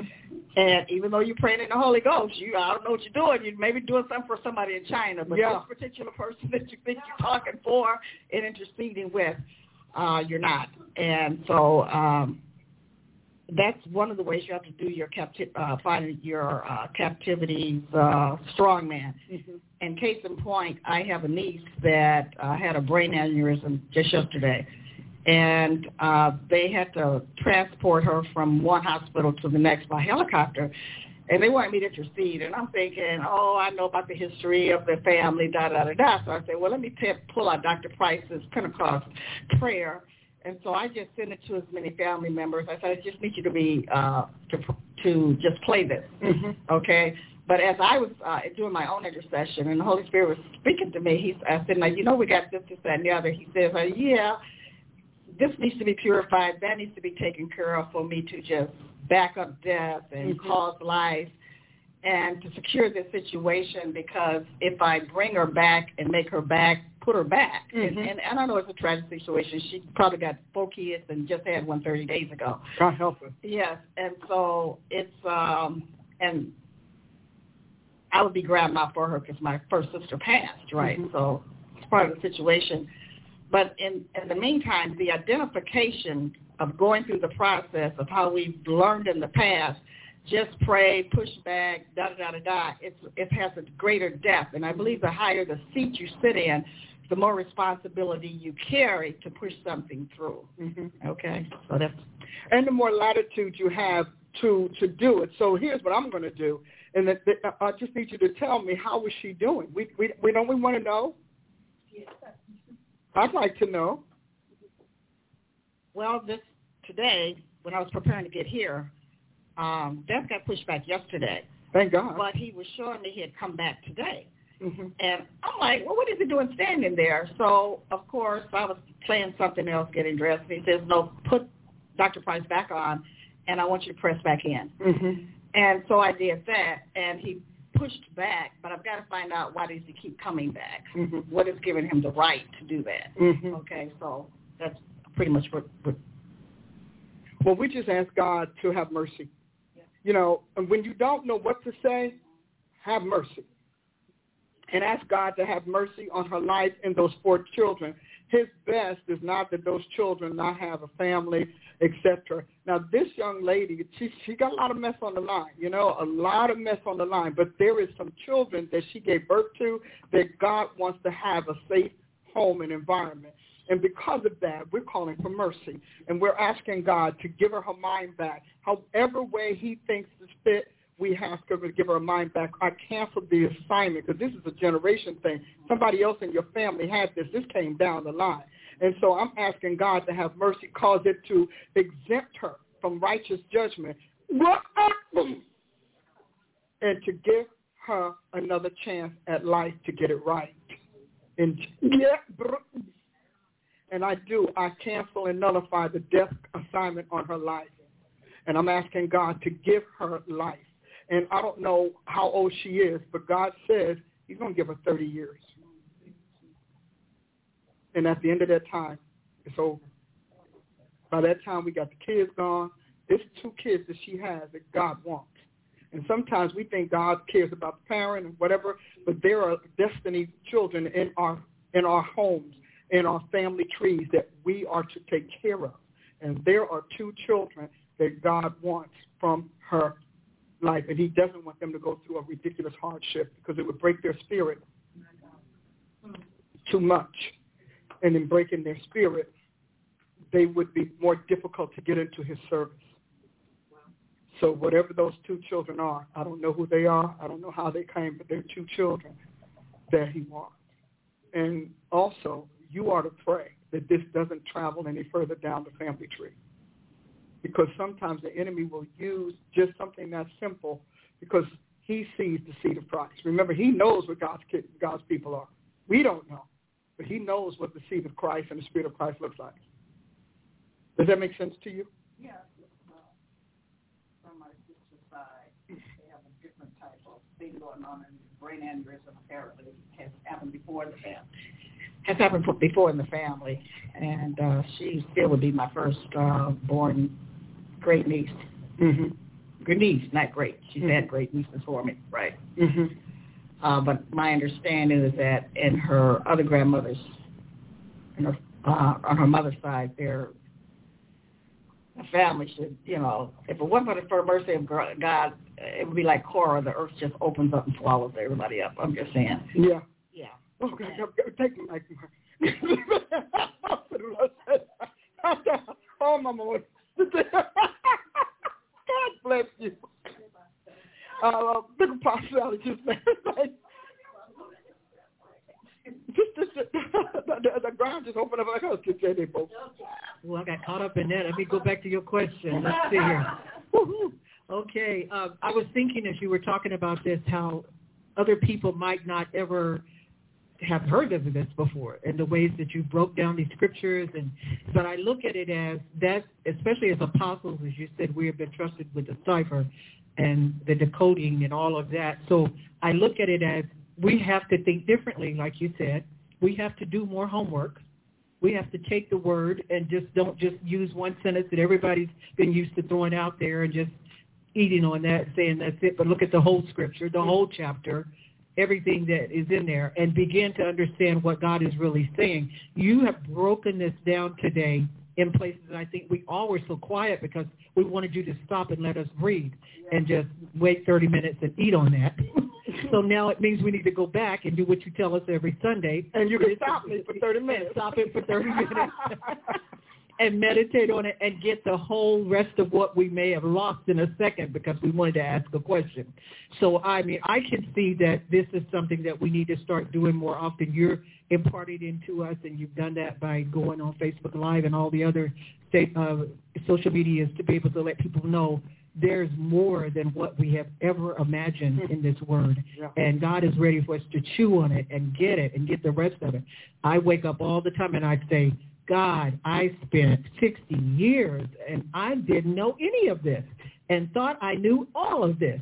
So, so it's a, it's a uh, blessing to hear the wisdom that's being imparted to us and the opportunity for us to understand you got to take hold of what God is saying and now do something with it. Don't just take all these scriptures and just lay them to the curb and say, that's a chapter I don't want to deal with. Mm-hmm. Every single chapter that you're bringing out has significance so again, I, the key word was homework. Go do your homework after you finish a session like this and re uh, discuss it and meditate on it. Write down your questions, things like that. That's true. That's yeah. so good. It's good counsel. Uh, Prophet Angela. Yes, ma'am. You asked us um, how do we know that this is truth, mm-hmm. and certainly I do concur with those that mentioned the scripture. You do need to know scripture to be able to follow with what you're opening up. But also, truth has effectuations and actuations and activations and motivations, and various things whereby we recognize it. You know, I'm thinking about when Jesus said in the scripture, uh, why do you not understand my speech, mm-hmm. even because you cannot hear my word? And one of the things about truth, when, when we engage truth, when someone is walking us through the word at this degree that it unlocks and opens that component within the word, which is the spirit of truth, is that it begins to actually have various effects and actuations on our personhood and on our being. So, you know, when the Apostle John's talking about knowing the spirit of truth from the spirit of error, um, when you look at how a word is impacting and moving upon you is a, one of the ways that you can identify whether you're dealing with the spirit of truth or whether you're dealing with the spirit of error. Error does not um, affect certain things, move you towards God in particular ways. Error does not bring you to certain uh, degrees of self-examination. Error does not um, go in and do particular kinds of surgical uh, works and elements upon your soul, but truth does. And truth begins to also open and unlock and create opportunities. There are mercies and, and things that come when the spirit of truth is in operation upon you as you hear it, as someone is unlocking the word. Lastly, I'll just say, I think about the disciples when they're walking with Jesus on the road to Emmaus, and they, the scripture takes the time mm-hmm. to acknowledge their statement mm-hmm. that they said, did not hearts burned as he opened up the word, right? So there has to be some significance to that effectuation that they were acknowledging as an outcome of what was unfolding as Christ opened the word and that they knew they were encountering truth or that it was one of the signifiers by which they were engaging truth. Absolutely wonderful. Well, definitely we want to hear from the woman who has broken the seal on before the garden. Chief Prophet Paula Price. I know that you have, I mean, you've been handling this for a few years now, so I know you have some very profound uh, additions to add to sure. what we heard. Um, I think I'm just going to say something very simple, actually, that truth, um, you know, testifies to itself. I mean, that's what happens when something is truth. It, when it is not just true, because facts can be true, um, but truth is establishes a foundation for something. It takes you back to the foundation, what other things are hinged upon or standing on. So when you reach the line of truth, you know it takes you back to what everything else has been resting on, and it testifies back to itself. So, okay, so you don't really want to believe the Bible, but you said things in your message today that are evident around us. And it makes the things that are evident around us all of a sudden connect, mm-hmm. make sense. That's what I mean. It's a verifier. Mm-hmm. You know, mm-hmm. so uh, truth brings such verity to what we see and how we live. And so we see it evidence and, and maybe couldn't explain it, didn't understand it, didn't know how to correlate it, um, make sense of why certain things are happening, and it answers questions. Mm-hmm. You know, it's it's interesting how how Jesus said um, the truth will make you free or set, depending on which mm-hmm. you know uh, reference. But I think that's interesting that he would say that because truth settles settles it for you. Mm-hmm. It settles matters, and it takes all of the answer or questions that you have, and it brings a settlement to the answers. And the answer is not just single dimensional; it's cohesive, mm-hmm. and you begin to see it everywhere. You begin yeah. to see its relevance everywhere. You begin to see its connection everywhere. Again, its testimony everywhere, which is what I love about David saying that about the law, about God's word from the beginning. It's a testimony. The creation is going to testify. Mm-hmm. You know, your life is going to testify. The things that you experience will testify that God is truth mm-hmm. and his word is true. And I think that when we look at it from that perspective, it becomes, you know, obvious. Mm-hmm. I don't know how truth does that, but it does make, you know, things just obvious. Yeah. You know, does. and you can all of a sudden you're like, well, that uh, now we've been looking at that for, but that's the, that's what makes you free because, mm-hmm. like you said in the sermon, it frees you from the lie. Yeah, it does. Thank you so much. Our final remarks will come from the apostle of the future. For the future age now. Isn't it though? Yeah. It is upon us. I'm trying to think of things I wasn't going to say that were already said. But I remember when I met you, I didn't understand a word you were saying as far as comprehending it. Mm-hmm. But I knew it was God. You knew. I just knew. I wasn't even filled with the Holy Spirit which is why I didn't know what you were saying. But, but I knew it was the Lord. I thought I can find everything she said in Scripture, not extrapolated, not like strung together into saying something that it wasn't really saying. I was I was 21 years old, and I thought this is what I've been looking for. Mm. And we were in a tiny hotel room, no frills, thrills, or sound system. There was what one microphone and the karaoke machine kind of thing, and all the reasons that people would say are a sign that it's not God. Yeah. Because we measure by esthetics We measure by uh, dollar signs and uh, people in the seats as a first measurement of whether something is God or not.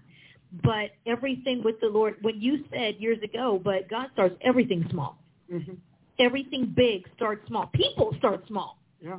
I mean, and and uh, and so I I just knew I was like because I was searching, I couldn't even put words except for more.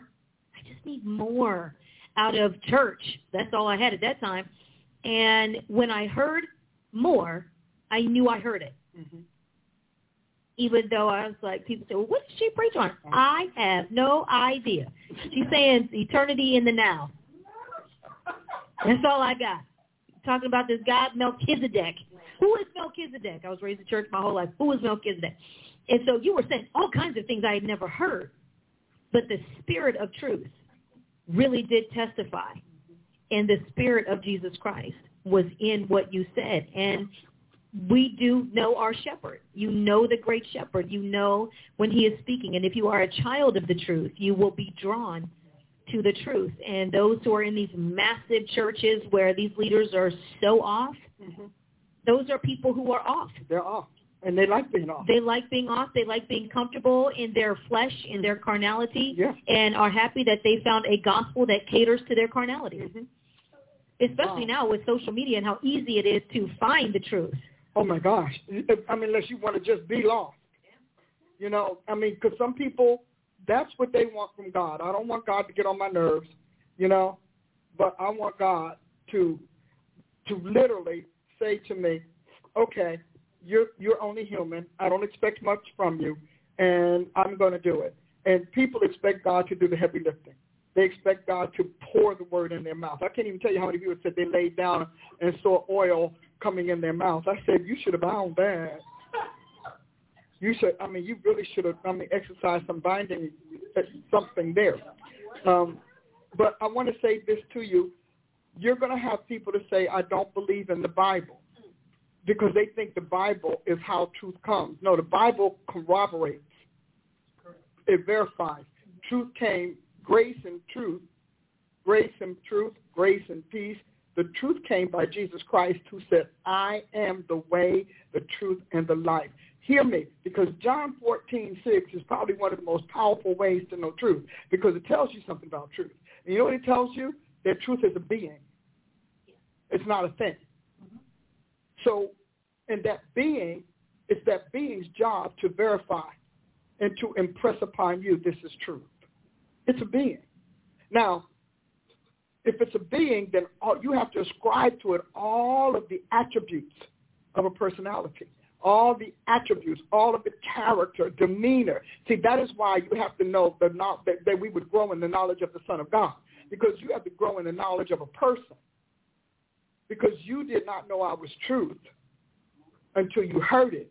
But you also observed things about my character. You observed things that reminded you of what you had learned about your Savior. We don't teach enough about Jesus. We just teach that he was, you know, he fed 5,000 and, you know, he, you know, he's a good restaurant to hop in on and, you know, he heals some people, can cast out somebody. He's the EMT to heal and whatnot. But you have to know him as he is. Because when you do, just like my daughter will tell you all day long, and those who've been with me very closely, they'll tell you what's not me. You'll say, Dr. Price said so-and-so, and they'll say, no, she didn't. No, that's, you won't hear her say that in no lifetime. They know it. Or I said so-and-so, and my daughter will say, that sounds just like you. Actually, say, Dr. Price, I feel like I heard you. What is that? That's understanding the essence and substance as well as the context of people's of, of people's entire being. You've got to know how how God sounds, and that's why He gave us the Holy Ghost. The Holy Ghost is to show us what Jesus is like, what he thinks like, how he thinks, what he feels, what he doesn't like. And he will let people, you know, God is very cool. You know, he said, he who is whole, unholy, let him stay unholy. He who is holy, let him stay holy. He who is defiled, let him stay defiled. He who wants to be pure, let him stay pure. In other words, God is not here to force people to want him. He, as a matter of fact, ideally, he will not force you because he's like, I already lived this. So I'm not going to live this again through you. And see, that's something we don't teach people about God. I'm not living sin again through you. I'm not living rebellion. I'm not living theft. I'm not living the death of my citizens. I'm not living the perversion of my will. I'm not doing that again. I did it once. I fixed it. And if I had a word to say to you all who are Christians today, and you who are filled with the Holy Spirit, you need to understand it doesn't matter what your preacher says. It doesn't matter what I say. It doesn't matter what anyone says. Whatever does not line up with God's own personal defense system, filtering system, resistance to, op- to his opposition, his heart, his habit, and his determination to preserve and to keep and to safeguard. So you have to understand that it's more than your religion. God could care less about your religion. Your religion doesn't mean a thing to God because that's what Satan introduced in his realm, religion. Because before they were religion, they were a nation. That's why God is big on nations. So he introduced religion to subvert this man's kingdom, to subvert his realm. So you can listen to your pastor who says that you're not going, that, that God will not send you to hell, and I will give you this phrase. Read Acts chapter 2, 32 to 36 or 34, and he will tell you he sent Jesus to hell, who had not sinned. But because sin was on him, he lost the faculties and the facility to go back into God's realm. For that, he needed to be born again. So do not listen to the lie. Because many of you are going to stand there and tell me, well, I'm going to stand and say Peter's gate. Peter doesn't have a gate. Peter's gate is not the judgment seat. We're going to stand at the judgment seat of the man who made us. And Jesus is thoroughly familiar with two things that we don't give him credit for being familiar with, and that's sin and that is truth. Jesus, we don't think he's familiar with sin, yet the man was killed with sin on him. And then he was sent to the place where sin originates and abides and he had to earn the right to get out. So, and I don't know who I'm talking to right now, but I'm telling you, you are dancing with your salvation. And the Holy Ghost is telling me, don't you believe that lie. You went to your preacher, you got false counsel, but the counsel felt so, so good that you thought, wow, that's what I thought, because it didn't require anything of you but that you would be seduced, nothing but that you would subject yourself to the lie. So I give you the word of the Holy Ghost today. You will go to hell for what you consider right now. You will go to hell. So you need to back off that plan because that plan is sent by the enemy to take you out. You are one who has an amazing voice. You sing beautifully, but you also have a charisma where you, from a kid, you have drawn people in. Your magnetism is unbelievable because you can do that. But you're being courted by sin. You're being courted by hell. And I'm telling you, don't you say God didn't answer because you said, I don't know what to do. I'm not really sure. If God doesn't say so and so, I am saying it in his stead. I am a substitute of the Almighty. And I'm telling you, don't buy the lie. You're about to put your name on a dotted line. I see the contract before you. I see your hand. You're about to sign off on sin. And I promise you, you're going to get to, it's going to be ugly. It's going to be ugly for you. It will be ugly for your children. It will be ugly for your family. But I'm going to tell you something, and you're going to go on and believe me. But God will say, well, I mean, after all, God knows that I didn't mean it. You mean it now because I'm telling you. And I'm telling you by the Holy Ghost, whether you are watching today or whether you are going to listen to this days or months or years from now, I'm telling you, God cannot bring you back into his world literally composed and constituted of Satan. That's why he cast them out. He will not bring back into his world that which he cast out. So you need to repent because he said he delights in repentance. Just repent, let God know, but you need to step away from the sin. So whoever you are, you mean a lot to the Almighty, but don't think you mean so much that he can't do without you. Jesus. Amen. Well, I guess you know by now this time to go. We are leaving. We have had some after show that we didn't announce. Hallelujah. But you know, we have a Rachel who'll cut it all down for us, and we'll all understand what's what, who's who, where's where. She said, "No, we're not doing that now." Okay, but the producer said we're not. We're not. The producer tells me we're not doing that. Show and after show. Show and after show. We'll just say show and after show. I love you dearly. I don't usually. I mean, when God gets on me like that, this is like a final warning. I don't know who you are, but you're about to sign a contract that's going to take you away from the Lord Jesus Christ, and you think He's going to chase you, and He's not. You have no idea what it's like when He starts packing up and moving out of your life. It is a horrible, horrible feeling and you need to know that he starts packing up, all of a sudden you feel cold. All of a sudden you feel alone. All of a sudden you feel isolated. All of a sudden those wonderful mornings you had waking up to his voice are gone. All of a sudden at night you're terrified. All of a sudden uh, nobody, you don't want anything to do with his church. You don't want anything to do with his people. You don't want to be in their presence. And you feel good about it. You feel free from Christ until you realize that you got freed from Christ, that you were made drenched in captivity. And I want you to know, God is serious about this. Don't make that mistake because you will not come back from it. You won't because you think you're choosing your freedom, and God is like, but you're choosing to switch God. And one thing about in the God realm, they don't mess with each other's territory. I know you don't know that, but they don't. Now they will collude. You have them. They may step in and out, but they don't mess with. That is why when you go and decide you're going to do drugs and then all of a sudden you want to get out, you can't get Jesus to listen. Because you have to prove to him that he should supersede your decision. Because, see, he didn't supersede Adam. You can get all caught up in alcoholism. You get caught up in the wrong relationship, in the wrong marriage, and you just say, well, God will fix it. No, he won't because you don't understand how they operate in the God realm. And in the God realm, they don't do what you think. They operate on their own authority, their own license and latitude, and they operate on their own will for their possessions. Whoever you are, you can let me know. You can respond to me on social media, but I'm telling you, whoever you are, you're about to make a no comeback mistake. And sometimes God won't bring you back for a long time, and then you're almost on your deathbed. At that point, you're like, you're just coming back just to get in. God bless you. Sow seed. Listen to this again and again. Share it with some people. And for those of you who say this is very deep and complex, sit down, slow it down, play it, stop it, look up the scriptures, let God speak, start it again this the reason that I don't soften it and I don't lighten it is because we have recording. Recording means you can listen to this for 90 days. So I don't have to hold back because of my present audience.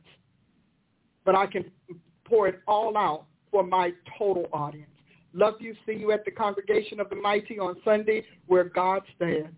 So he. God bless you.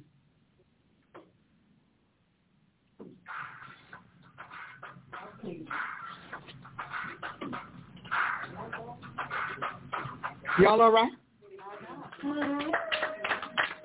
Yeah.